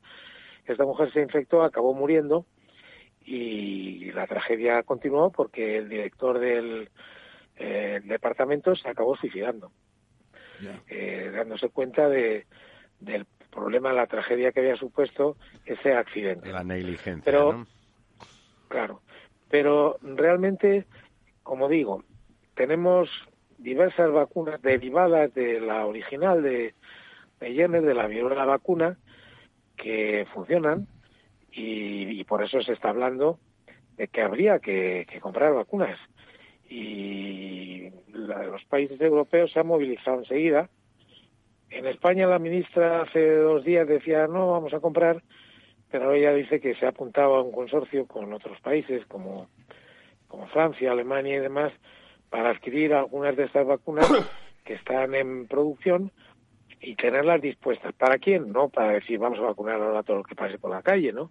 Es decir, vamos a vacunar a aquel que razonablemente pensemos sea un grupo de riesgo. Puede ¿no? haber tenido algún contacto y te está en riesgo se debe desarrollarla. Eh, Porque ese Don César, estamos hablando de la vacuna tradicional, de la misma vacuna que nos pusimos nosotros con Sí. alguna pequeña variante. Pues no exactamente la misma, porque la vacuna tradicional se ha ido modificando hasta el punto de que el, el virus, ya ha empleado el virus vacunal, el virus de la vacuna que nos pusieron en tiempos, pues fue perdiendo información y se ha desarrollado sobre todo una estirpe que se llama estirpe Ankara, que ha perdido una gran parte de su información genética, pero sigue funcionando, ¿no? Y esa hasta se está administrando por una pequeña inyección, ya no hace falta esa Ajá. escarificación y esos arañazos que, que nos hacían, aunque yo creo que esa práctica era casi, casi mejor. Y, y bueno, pues esa es la vacuna disponible y esa es la vacuna que si se quiere, si esto continúa creciendo, que, que ojalá se autolimite y no pase más, pero si continuara creciendo y pudieran surgir más casos con contactos que, que realmente, si, si se estableciera lo que se llama una transmisión comunitaria activa, pues sí que habría que pensar en vacunar. Vacunar a Sí. aquellos que están Ahora, doctor. Y vacunarlos pronto. Sí. Antes de cuatro días de, de- del- después del contacto de riesgo, deberían ser vacunados. Eh, Doctor, eh, soy Ramón Tamames, eh, querido don Sí, César. Ramón, ¿qué bueno? ¿qué tal estás? Bien, te, te oigo como siempre con todo interés. Y claro, lo que más nos puede preocupar a la vista de la experiencia anterior cuando se decía nada no va a tener importancia, es una cosa de chinos, se va a quedar allí, eh, no hay que preocuparse, lo más, lo más habrá unos enfermitos por aquí y por allá. Y luego hemos tenido lo que hemos tenido, que es una pandemia del demonio. Que todavía en Sí, China, claro. que ahora te vamos a preguntar qué está pasando en China con esa pandemia, que no tienen resuelta. Entonces, la posible propagación masiva del virus, de la vi- viruela de los monos, y además me pregunto qué tipo de monos serán, si macacos o y Sí, chimpancés. que roedores al o- final. o- y ro- roedores también, claro. Sí, son- son Esa propagación teóricamente puede llegar a ser masiva comparable a la pandemia que hemos tenido. Yo creo que en estos momentos hay que afirmar que, que en absoluto, que lo, que lo más probable es que no lo sea. Pero al mismo tiempo que decimos no, no hay indicios de que esto vaya a ser una epidemia, ni, ni mucho menos una pandemia masiva, al mismo tiempo tenemos que reclamar una actuación enérgica de las autoridades sanitarias para cortar esto. Y esa actuación enérgica significa que pues significa detectar los casos, estudiar los contactos, ponerlos en cuarentena si, si realmente se sospecha que pueden haberse contaminado y esa cuarentena tiene que durar 21 días por, por las pautas de contagio que tienen y, y, y, desde luego estar preparados para tratarlo. Hay incluso algún fármaco que, que no parece que sea lo mejor ni muy activo, pero que, que podría ser también adecuado. Y sobre todo esa vacunación. Eh, esa actuación enérgica de las autoridades sanitarias preventiva y nada de despreciar esto, esto no va a ser nada, es las lecciones que hemos aprendido, aunque sean dos virus completamente distintos, completamente diferentes, eh, con una historia muy, muy diversa entre los dos y cosas así, pero las autoridades sanitarias tienen que responder de una actuación muy, muy enérgica. Don Lorenzo. Sí, hola, buenas noches, don César. Bueno, yo mi pregunta eh, tiene que ver con que, eh, bueno, cuando salió el virus del COVID-19 se decía que era un tipo de virus, los coronavirus, que mutaban poco eh, respecto a otros virus como el de la gripe, etcétera. Después hemos eh, visto como esto no era tan cierto y el coronavirus pues ha mutado eh, múltiples mutaciones y sigue mutando, ¿no? Es verdad que cada vez parece ser que más debilitado, etcétera. Esta, esta variedad de virus que, como comentaba usted antes, que son de los más grandes y que tienen forma de ladrillo, que me llama mucho la atención, frente a la forma esta de la burbujita con antenas de los coronavirus, eh, tiene un comportamiento de mutación fuerte y si puede mutar o muta podría eh, implicar un agravamiento del proceso o unas vías de, contagio más, ah, digamos... Ah, Virulentas. Sí, y, sobre todo más eh, generalizables o expansivas, ¿no? Pues como el coronavirus, ¿no? Pues, pues, obviamente no, los postvirus mutan mucho menos, tienen... Eh, hay que, que decir que sus funciones son parecidas ya a las de las células, las de las células que son células de verdad. Claro, es muy grande, son células. los, virus no son células y los postvirus tampoco son células, pero tienen sistemas de replicación de su ADN, tienen sistemas de corrección de, mutaciones, tiene etcétera, etcétera. Hay que decir que en todo caso el virus de la COVID eh, muta mucho menos que el virus de la gripe y mucho menos que el virus del SIDA. El virus de la COVID tiene, a pesar de ser muy, sencillo, un sistema de corrección de errores. No tan sofisticado como tienen las células, pero un sistema de corrección de errores. Por tanto, su frecuencia de mutaciones no es muy alta, pero a pesar de todo, el, virus de la COVID lo que dio el salto es adaptarse a humanos, producir la enfermedad en humanos, transmitirse con una intensidad enorme entre humanos y evolucionar efectivamente cambiando por mutación y en, aquellos casos en que muta y encuentra las condiciones de un hospedador, de, un, de una persona a la que infecta, que a lo mejor tiene sus defensas debilitadas, que está más tiempo en ese organismo, que le da más tiempo a, a cambiar y a ser seleccionado con arreglo a su mayor patogenicidad. Por eso es verdad que hemos visto que la COVID ha evolucionado hacia diversas variantes.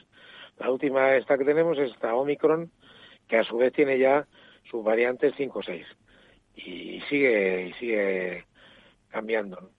Entonces esa es la esa es la cuestión. Eh, los virus pueden cambiar, todos cambian de hecho, pero unos muchos más que, que unos muchos más que otros. Don, don César, hablando, volviendo al volviendo a la COVID, que al final tampoco ha desaparecido, ¿no? Parece que que como No, no, para nada, para nada. No ha desaparecido.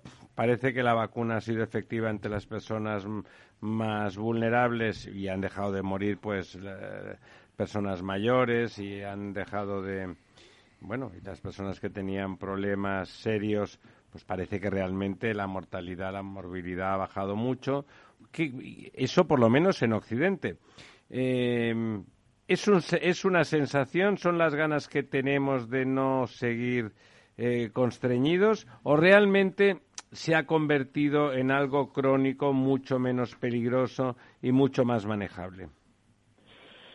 Bueno, el virus de la COVID no ha desaparecido ni, ni va camino de desaparecer, es decir, todavía se mantiene y con un peligro de evolucionar a mayor patogenicidad. Y entonces, pues hay ahí tenemos eh, esa situación. Lo que sí pasa es que efectivamente la protección conferida por las vacunas pues ha sido a, supuesto desde luego pues una gran un gran hallazgo y un gran avance.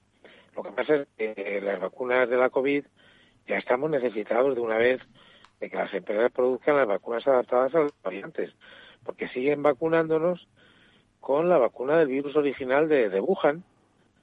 Y responde a ese virus. Y no tiene Pero no- no- sentido no eso, ¿no? Claro, ya eh, desde el principio se dijo, nuestra tecnología de vacunas es eh, tan buena que es adaptable a cualquier variante que surja.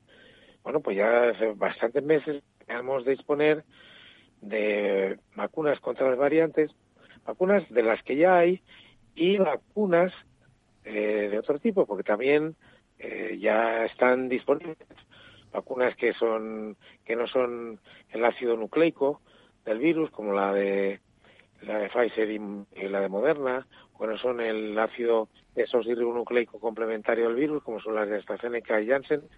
Hay vacunas que ya son la proteína antigénica y demás, y es hora de, utilizar otras vacunas. Eh, algunas están incluso aprobadas por agencias, por tanto deberían ponerse en práctica para ver si mm, acabamos eh, previniendo del todo. También con, con la COVID se han desarrollado fármacos, algunos, algunos no muchos, pero algunos que pueden ser muy útiles. Es decir, las, las herramientas de lucha contra esta pandemia pues son importantes y, tenemos que, realmente hacer uso de ellas y, y por lo menos tener un control absoluto, que significará vacunar a un porcentaje muy elevado, tenerlo vacunado frente a cualquier variante que vaya surgiendo y a partir de ahí, pues, eh, en todo caso, los casos que se produzcan, tratarlos adecuadamente lo. Bueno, en ese sentido, César, yo te preguntaría, eh, ¿qué está pasando en China? Eh, ¿Tenemos información fidedigna de si estos confinamientos que hubo en Shanghái tan impresionantes y que pueden llegar incluso a barrios de Pekín, etcétera, etcétera, eso se va a mantener eh, con el orden leninista que tienen allí, de aquí ordeno y mando el partido, lo puede seguir haciendo. Ha habido protestas, la gente está cansada, incluso se ha resentido la producción nacional, etcétera, etcétera. ¿Qué está pasando en China? ¿Cómo no resuelven definitivamente el problema? La vacunación ha ido retrasada. ¿Qué es lo que está pasando en China? Pues mira, la verdad es que las noticias de China y la información de China y las cifras de China pues son más que dudosas. Tú fíjate que, China declara eh, unos 2 millones de casos, en España declaramos 12 millones 200 mil, con la población, con lo que es la población china, eh, ellos declaran 2 millones y medio de casos aproximadamente. Declaran 14.000 muertes, mientras que en España la cifra oficial es 105.000, pero la cifra real son probablemente 160.000 muertos. Claro, y son 30 Es decir, veces más población, claro. Claro, claro, claro, claro. Y además es donde empezó, es donde, donde hubo la negligencia suficiente como para, en lugar de actuar como se debía al principio, pues postular que esto no iba a ser mucho, que esto no iba a ser tal y, y dejar que, que la pandemia se extendiera. Realmente hay eh, esa, esa falta de información pues permanece. Si uno ve pues bases de datos que dan, pues por ejemplo dan un pequeño número de casos al principio y luego prácticamente nada hasta hace poco. Entonces es, es muy difícil saber lo que lo que pasa. Lo que sí es cierto es que cuando desplegaron esa estrategia en Shanghái de unos cierres brutales, un confinamiento y un aislamiento de las personas tremendo, pues eh, lo hicieron además, claro, por, por, por vía, por las babas y, y a la fuerza y, como sea, ¿no? Entonces, eh, eh, realmente, ¿por qué llegaron a eso?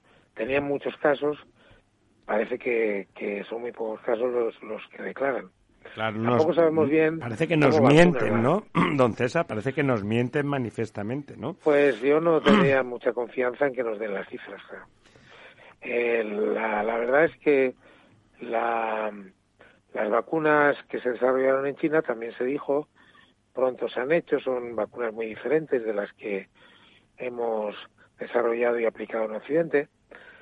Parece ser que en algunos países del mundo sí que la enviaron y la utilizaron, pero no, parece que sean de la eficacia de las vacunas que hemos utilizado nosotros.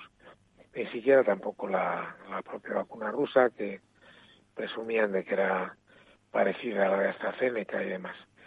Así que eh, no sabemos, pero eh, las, los datos, pues eso, efectivamente, de producción económica y cosas por el estilo, pues y los que nos dan algunos corresponsales de la situación de los aislamientos y confinamientos, pues son los que nos pueden revelar que, algo serio ha pasado y quizá está pasando todavía.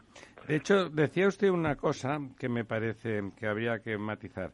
Lo normal es que en el lugar donde hay la eclosión de una epidemia, pues la virulencia sea mayor, ¿no? En principio, y más en unas zonas tan densamente pobladas como son las ciudades chinas.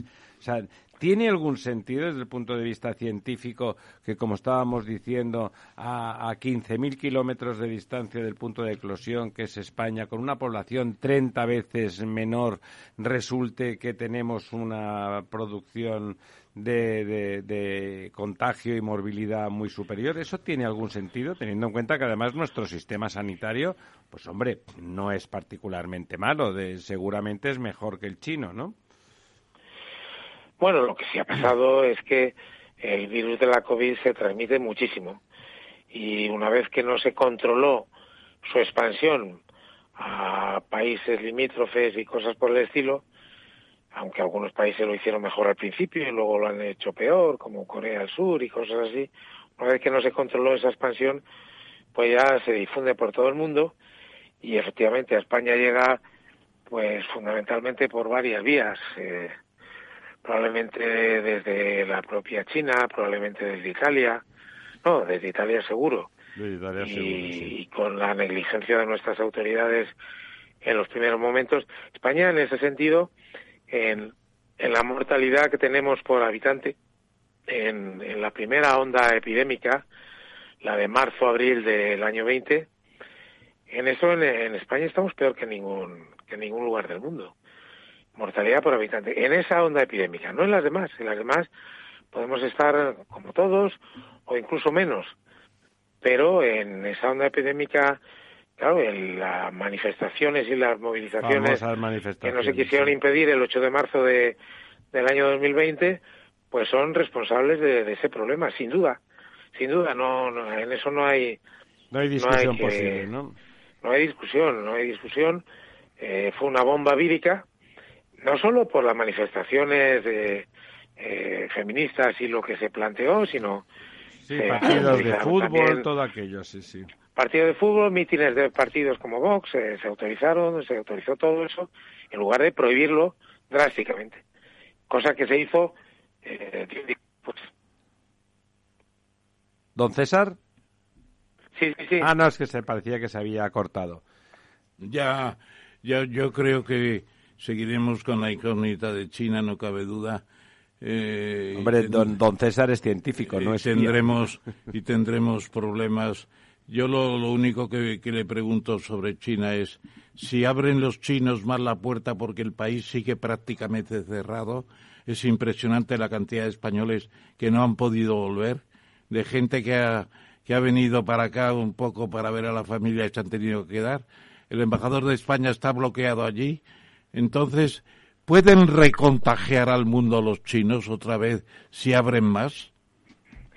Yo creo que no, que con este virus eh, realmente la, la, vacuna que tenemos y las que debemos tener, como llevo postulando ya tiempo, pues se permitirán ese control.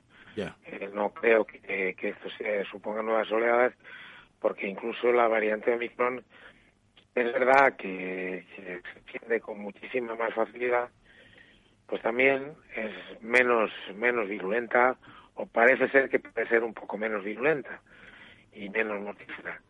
Entonces, bueno, pues yo, yo creo que con este virus la evolución que tenemos es seguir contando con él y previniendo todo lo posible. Eh, don César, eh, hemos estado hablando de la, bueno, de la viruela del mono y hemos hablado de la COVID, pero ¿y qué nos puede contar de esa hepatitis que también ha surgido estas últimas semanas en, en niños pequeños? Que también en España ha sido Sí. un país donde ha habido varios casos, Inglaterra, parece que se replican los mismos países que con la viruela del mono. No quiero con esto decir nada, pero parece Sí. que hay una especie de replicamiento ¿no? de países. Sí, sí, pero eso sí está relacionado con la COVID y con una exacerbación y demás y, y una exacerbación de problemas de hepatitis que de los cuales hemos oído hace algún tiempo, pero ahora parece que, que están más controlados. Realmente eh, es un problema que, que desde luego ha producido algunas muertes en, en niños y que es una exacerbación de- del problema de las hepatitis. eh, de Por hepatitis culpa de la que- COVID, nos decía don César. La, la COVID Sí, sí, parece ser que se asocia incrementa a la peligrosidad de esa, de esa hepatitis. En, en algunos casos y en algunas situaciones, aunque todavía no se ha hecho una explicación completa de, de, de este problema. Pero sí que parece que, que va en disminución, que, que ya no oímos, a- o no sé si será que, que la viruela del mono ha, ha eclipsado cualquier otra cosa. Una espina Por- saca otra espina, ¿no? En la información. Sí, sí, sí. Otra cosa que me decía el otro día una persona sensata, porque los antivacunas, pues bueno, pues hay cierto fanatismo, cierta cierta histeria, hay un perfil, digamos, eh, de, del antivacunas, pero el otro día me sorprendió una persona seria, solvente, intelectualmente eh, más que digna, que le parecía que, que tenía cierto convencimiento, no era del ramo sanitario, pero era, era un profesional y era una persona, es, vamos, está vivo, que, que le parecía que había habido efectos secundarios de la vacuna en cuanto a que en el medio largo plazo, bueno, pues se le parecía que, que habían que él había conocido muchas personas relativamente jóvenes que vacunadas les habían pasado, habían tenido episodios, habían muerto pues por paros cardíacos o por ictus y habían tenido alguna serie de cosas. ¿Eso es también nada, un- una leyenda urbana o le parece que no está claro que no haya habido efectos secundarios y que hay que esperar más tiempo para saberlo? No, efectos secundarios ha habido y están documentados y, y algunos casos graves. eh, eh, de alguna manera no hay ningún ninguna vacuna que sea absolutamente segura y que y que no produzca ningún efecto secundario. Eh, realmente, claro, claro que los ha habido y, y probablemente iremos sabiendo más porque algunas personas se han resentido con la vacunación. Lo que pasa es que, que el beneficio, claro, es mucho mayor Que el riesgo, ¿verdad? que, que el- que el riesgo y, y efectivamente hombre también pasa una cosa que, que por eso yo estoy deseando que, que se apliquen otras vacunas las vacunas eh, Pfizer y Moderna que son ácido ribonucleico un fragmento de ácido ribonucleico del virus El ARN mensajero, ¿no? Famoso. Sí, el mensajero del virus que hace que produzcamos la proteína S en nuestro organismo y reaccionemos contra ella porque es una proteína extraña, es una proteína del virus, no nuestra. Y por eso nos inmuniza. O la vacuna de AstraZeneca y Janssen, que son vacunas que llevan ADN complementario de ese mensajero del virus y que hace que también produzcamos la proteína S y reaccionemos contra, contra la proteína del virus vacunándonos. Bueno, pues son no, no dejan de ser dos vacunas muy novedosas, de las cuales no hay experiencia. Claro. Vacunas de vector vírico o vacunas de RNA mensajero, no había experiencia todavía en una utilización masiva. Por tanto, eh, yo creo que cuanto antes debemos disponer de las otras, las vacunas antigénicas convencionales, de las de toda la vida, o vacunas eh, más similares a las que a las que se vienen utilizando. ¿Qué, qué ha pasado con la vacuna que estaban desarrollando los científicos españoles del CSIC? Bueno, en, en el CSIC hay tres grupos desarrollando vacunas. Lo que ha pasado es que como surgió una vacuna antigénica de esta otra empresa que se llama IPRA, pues el gobierno ha apostado por ella. Y las vacunas del CSIC eh, están aparcadas. Eh, no, no aparcadas en la investigación. Para mí la, la, la más novedosa es la de Luis en Juanes, Sí. que es una vacuna de virus atenuado. Esa vacuna yo la veo muy prometedora y veo que estaba muy justificado seguir investigando con ella. Pero también se ha parado, ¿no? Intentar. Eh, no se ha parado, lo que pasa es que, digamos, financiar ensayos clínicos con ella, aparte de que todavía no estaría lista los, el producto vacunal para ensayos clínicos en humanos, pues eh, ha habido que hay que esperar un poco y digamos yo he hablado con el doctor Juanes hablo con frecuencia y me dijo eso que ellos seguían con pero que de momento las tres vacunas del CSIC la del, también la del doctor Vicente Larraga y la del doctor Mariano Esteban pues que estaban bastante paradas en cuanto a su posibilidad de pasar a ensayos clínicos la vacuna de Mariano Esteban era la que primero que estaba basada en en el virus de la viruela en el virus de la viruela vacuna en, la estirpe ancara estaba basada en eso, ponerle eh, algún gen de, del virus de la COVID y que con eso producir la vacuna. Pero realmente eh, hubo algún problema que no quedó claro de seguridad y demás y, y el parón de ensayos clínicos fue total cuando se decía que era la primera que iba a ir a ensayos clínicos. Yo creo que la primera que irá será la de Luis en Juanes, pero tienen que pasar todavía cinco o seis meses y además va a ir ya en una época en que lo que se necesitará es una vacuna pues para afrontar esta situación diferente a, a la que estamos yendo de convivir con el virus más bien. Ya. Yo creo que hemos eh, dado un buen repaso. Nos queda siempre la incógnita de China. Nos queda también eh, que Dios nos coja confesados, dirán algunos, que Dios nos coja vacunados, que la, que la viruela del mono eh, nos coja con los, eh, la inmunidad que tenemos los más viejos, pero los más jóvenes no.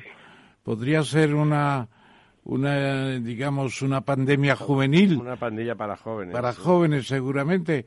Bueno, pues seguiremos el tema. Que no, esperemos que no. Esperemos. Bueno, y que, que, Dios nos coja las dos cosas, confesados y vacunados. Sobre todo, exacto. Bueno, por si acaso no nos confiesa Dios, vamos a vacunarnos, ¿verdad? César, muchas gracias por todo. Gracias, César. Muy buenas noches. Muy buenas noches, César. Buenas noches. La verdad desnuda. Capital Radio. Testigos de la transición. 50 años de periodismo. El automóvil por donde pasaba cada día Don Luis Carrero Blanco voló por los aires. Españoles, Franco ha muerto. ¡Viva el rey! ¡Viva la Constitución! El Partido Comunista de España ha quedado legalizado.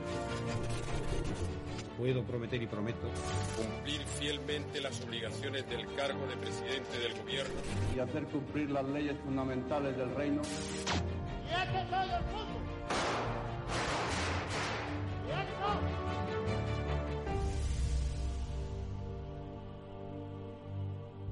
Todos los miércoles a medianoche en Capital Radio. Un encuentro con los periodistas que vivieron la historia en primera persona.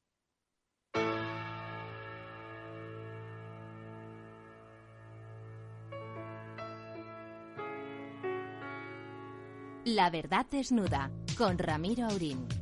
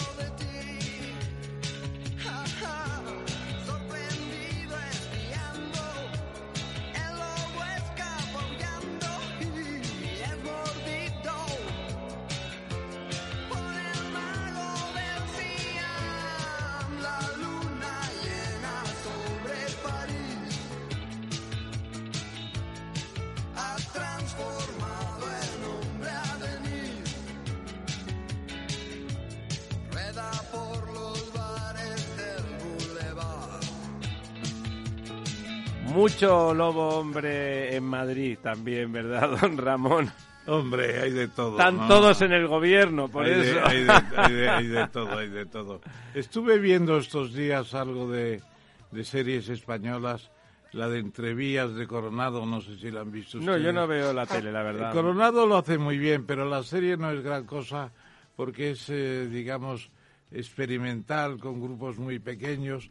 No da idea de la, de la, digamos, delincuencia organizada que puede haber en el país, que creo que es mucha en el caso de la droga, debe seguir siendo. Sí, pero son grupos no españoles en general. Sí. Son, en el caso de la cocaína, pues eh, mucha mafia eh, latinoamericana, colombiana. En el caso del hachís, pues también mucha marroquí.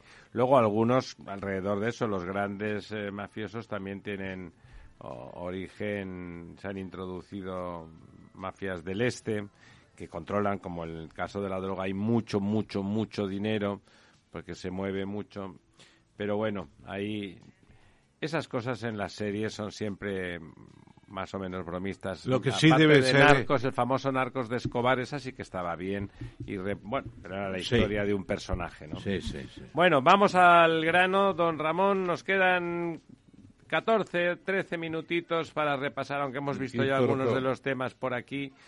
Eh, bueno, la zona euro abandonará la era de tipos negativos. Pues eso suena mal, ¿no? Lo de los tipos negativos era, Sí, era pero- bonito, era bonito. Sí, es, pero es muy simbólico, porque claro, pasar de 0 a 0,5 es poquísimo. Pero en la bajan- práctica esos tipos para los ciudadanos no están. Los, no están, no están, están. pagando. Están pagando. Luego el TAE sigue en el 4%, en Claro. el 3%. Eso es un cuento chino para el interbancario, ¿no? Sí, para el interbancario, el Euribor, eh, naturalmente para las, las hipotecas sobre todo. ¿Las hipotecas se van a mantener? Se, man- se mantienen muy bajas. ¿Y se van a mantener, usted cree? Hombre, yo creo que se va a mantener, pero el Euribor ya empieza a despuntar, ya no va a ser negativo todo el tiempo y podrán subir. Pero aquí hipotecas al uno y medio hay todavía las que usted quiera. Es impresionante. Don Lorenzo, ¿cómo lo ve usted? Pues hombre, conceptualmente tipos de interés negativos son una anomalía y, y además a medio y largo plazo son negativos para, para una economía en la medida en que lo que hacen es que muchas eh, operaciones de inversión eh, parezcan atractivas cuando realmente no lo son. ¿no? Eh, es porque ineficiente para el sistema. Es ineficiente decir. para el sistema, pero creo que es un gravísimo error el que el Banco Central Europeo empiece una escalada, y también lo ha hecho la Reserva Federal, de subidas de tipos de interés para tratar de no controlar una inflación ¿no? que no tiene absolutamente nada que ver, que, que no va a ser posible controlar con una Claro, política es una- monetaria es- constructiva, es de ¿no? costes, Y me preocupa mucho más que los tipos de interés, que le doy la razón al profesor, que realmente es un poco simbólico, el hecho de que empiecen a retirar las eh, compras de activos eh, y, por lo tanto, a inyectar liquidez al sistema. Y sobre creo todo las compras de deuda pública en el mercado compra de deuda y compra de Eh, deudas empresariales. En las dos, ¿no? últimamente la deuda española se está colocando toda en el Banco Central Europeo. Claro, Toda, no la Pues quiere el nadie más. 100%, no la quiere nadie. Ese es el Entonces, problema, claro, ¿no? si Más- corta el Banco Central Europeo, Subirán los intereses de la subir, deuda. claro. Y en estos momentos, pues hombre, la inflación, si es una inflación de demanda más clásica, pues efectivamente una política, eh, digamos, eh, eh, restrictiva desde el punto de vista de una política. Pero es de costes, hemos quedado, Pero esto ¿no? es de costes y además a través de un shock claramente exógeno y además que afecta a todos los países del mundo, ¿no? No es un tema que realmente no hay una pérdida de O competitividad. sea, esa ortodoxia es una estupidez casi. A mí me temo que esto es un poco como el error que se cometió también con los hombres de negro en su momento en el 2008. ¿Usted está de acuerdo también en que es un, un error grave quitar las facilities? El, el- hombre, yo compras? creo que nos hemos acostumbrado, también es verdad que acostumbrarse a las cosas no siempre es lo mejor. No, y a medio y largo plazo eh, me parece un error. O sea, yo he dicho que hay que tener tipos Es un poco es la mucho más drogadic- eficiente, pero creo que no es el momento. la drogadicción, el dinero barato, etcétera, y efectivamente está incidiendo en una, en una cultura de endeudamiento brutal que tenemos en España, que naturalmente, y están subiendo los impuestos, la recaudación está subiendo muchísimo también. Entonces ya no sería necesario emitir tanta deuda, pero claro, es que eh, estamos Bueno, pues en además, además, fíjese, ayer en- también por la tarde se, se presentaba su libro en la mutua, pero por la mañana estuvimos los tres en un evento con, con Osur y con el ministro Camaño y con don Ángel Simón, que a la pregunta de un periodista, de un colega de, del Confidencial, sobre el precio de- del agua y de la evolución, y don Ángel Simón explicó cómo el, el- el agua en sí, el servicio de abastecimiento, prácticamente apenas había subido, en términos reales casi había disminuido de que precio. forma un 30% del precio total, lo Sí, dijo. que solo es un 30%, ese 30% prácticamente no había subido nada y en cambio los impuestos y tasas habían subido un 85%, ¿no? Es que un pensemos que 85%. se es brutal, juntar- ¿no? Que se puede juntar una política contractiva fiscal y monetaria simultáneamente, con lo cual el efecto sobre el PIB puede ser demoledor. Sí, o sea, puede, puede llegar a afectar al, al Producto Interior Bruto del país Yo esa creo coyuntura. que, que puede evolucionar a un punto en el que los bancos centrales tengan que empezar a, a recular. Sí, hombre, yo creo que sí que tendrán, con el tiempo no puede seguir la expansión de la deuda, la expansión de la compra de, de activos por el Banco Central Europeo, los bonos corporativos sobre todo. Eso no puede continuar indefinidamente.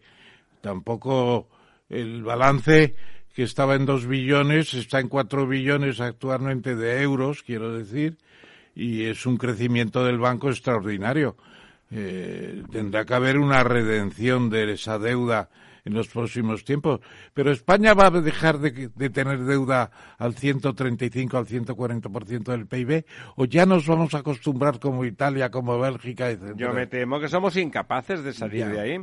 Es más, lo de, las, lo de la pérdida de dejar de comprar es que los demás países ya han abandonado un poco eso. Somos el único país que queda importante que sigue tirando de Banco Central a ese nivel, a esa, eh, con esa contundencia. Todo el mundo juega un poquito, pero no a ese nivel, ¿no? Ah, no estamos eh, realmente en el furgón de cola. Hemos tirado de más Next Generation que nadie. Hemos, hemos dejado que el Banco Central Europeo compre deuda española más que nadie. No lo sé. Me, me, me temo que tienen ganas los europeos de que seamos nosotros los que nos tranquilicemos, ¿no? Bueno, Así es. sobre el rey Juan Carlos hemos hablado largo y tendido. Bueno, pues podemos comentar las opiniones de Pilar. Eh, Pilar está crítica ¿eh? con, con el monarca mm, Juan Carlos, con el padre. Yo creo que es muy pronto, Pilar, seguramente dentro Eh, de... Ella es una persona bien informada. De un ¿eh? par de días habrá más. Es decir, está muy reciente la salida. Pero está crítica con el, con el padre en general. Bueno, con- ¿y quién va a pagar la factura del Gulfstream G450 privado? Un avión de ese porte impresionante. Pues su amigo, De el- Abu Dhabi. el jeque. Vuelo de seis horas a Vigo. Esperar en Vigo. Venir a Madrid en ese avión. Yo creo que el jeque. Esperar en Madrid y ya estará allí el rey. Juan Carlos otra vez en Abu Dhabi. ¿Quién paga eso? El jeque. El jeque. Yo creo que el jeque. Pues O, o empresarios a los que él ha hecho favores y han ganado mucho dinero con sus gestiones. Yo ahí creo que habría que hacer unos viajes ya comerciales, en plan comercial, bien atendido, aunque sea en primera clase, etc. Y no estar tan... Pero no, el Gulfstream es, es Sí, una, sí, claro. es una mina donde una mina sin fondo y sin Yo creo que no está pagado por el gobierno ni por No, la Casa. Real. ¿eh? Yo creo que está pagado... Vamos, los, realmente las monarquías de, del- de la península arábiga quieren mucho al emérito. Eso es una Yo- evidencia. yo estuve trabajando en que es su Brasil. invitado, ¿no? Es Y- su y invitado. que Don Ramiro, estuve trabajando en. Brasil en una temporada y en Río de Janeiro se veía permanentemente, porque no tenían dinero para moverlo, un portaaviones viejo que había comprado Brasil a, a Estados Unidos y lo tenía en uso. ¿Sabe cómo lo llamaban? La deuda flotante. Porque efectivamente un, avi- un portaaviones cuesta mucho dinero. Sí, sí. Un avión como el Gulfstream debe ser un chorro de oro. Bueno, de gastar combustible y tal. Y de sí, sí. tripulación y de Sí, sí, aeropuerto. Sí, sí, sí, evidentemente. Bueno, de todas ¿no? formas, eh, y no lo digo por el rey Juan Carlos, sino por personajes de, de- de determinado poder, etcétera, eh, tienen que movilizar tal cantidad de gente en seguridad que muchas veces no es tan caro. Me explico, yo recuerdo cuando se casó el actual rey don Felipe. Sale más barato llevarlo en que- una cajita que, no. hicieron ejemplo en su viaje de novios, etcétera, y viajaron, obviamente en primera, pero en un avión comercial, que fueron a Estados Unidos y tal, y hubo un problema con las maletas del equipo de seguridad, porque claro, medio avión casi eran del equipo de seguridad, ¿no? Entonces, por querer mostrar esa imagen de que se va en un avión comercial, pues a veces no está tan claro que sea más barato o más caro. Bueno, eh, estamos eh, los últimos, lo hemos comentado antes también, somos los únicos que no hemos que no hemos recuperado el PIB del 19 de toda la Unión Europea. ¿No le parece realmente significativo de la ineficiencia y de la incapacidad de gestión económica de este gobierno? Yo lo que creo que este gobierno no tiene un programa, eh, a pesar de que hablaran de un diseño, de un proyecto de país, tampoco existe. Eh, yo cuando presentaba ayer la 26 edición de Estructura Económica de España, no, no la presentaba yo, la presentábamos seis o siete personas allí, eh, manifestaba la falta de información global que tienen nuestros No, pero los datos nuestros- están los datos encima de la mesa, ¿no? Nuestro gobernante, el propio Sánchez no tiene una visión de la economía española global, eh, como pudo tenerla, por ejemplo, qué sé yo, pues Aznar. Aznar seguramente es el ministro Y mejor y González, el, González el también mejor preparado y González al final era el mejor, aunque se metió, se dejó meter los goles de la cleptocracia. Bueno, por todas 13, partes. 13 años no, no lo aguanta nadie. Y ahora, claro, pero no hay una visión global, me parece. Una formación muy. Lo comentábamos después aquí en el amigo que está en una sociedad muy importante que estaba ayer también con nosotros. No voy a mencionar el nombre, naturalmente. Dice: falta, falta conocimiento de causa.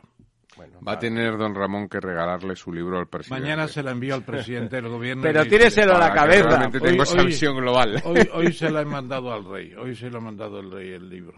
Tíreselo a la cabeza a ver si na- nos libramos.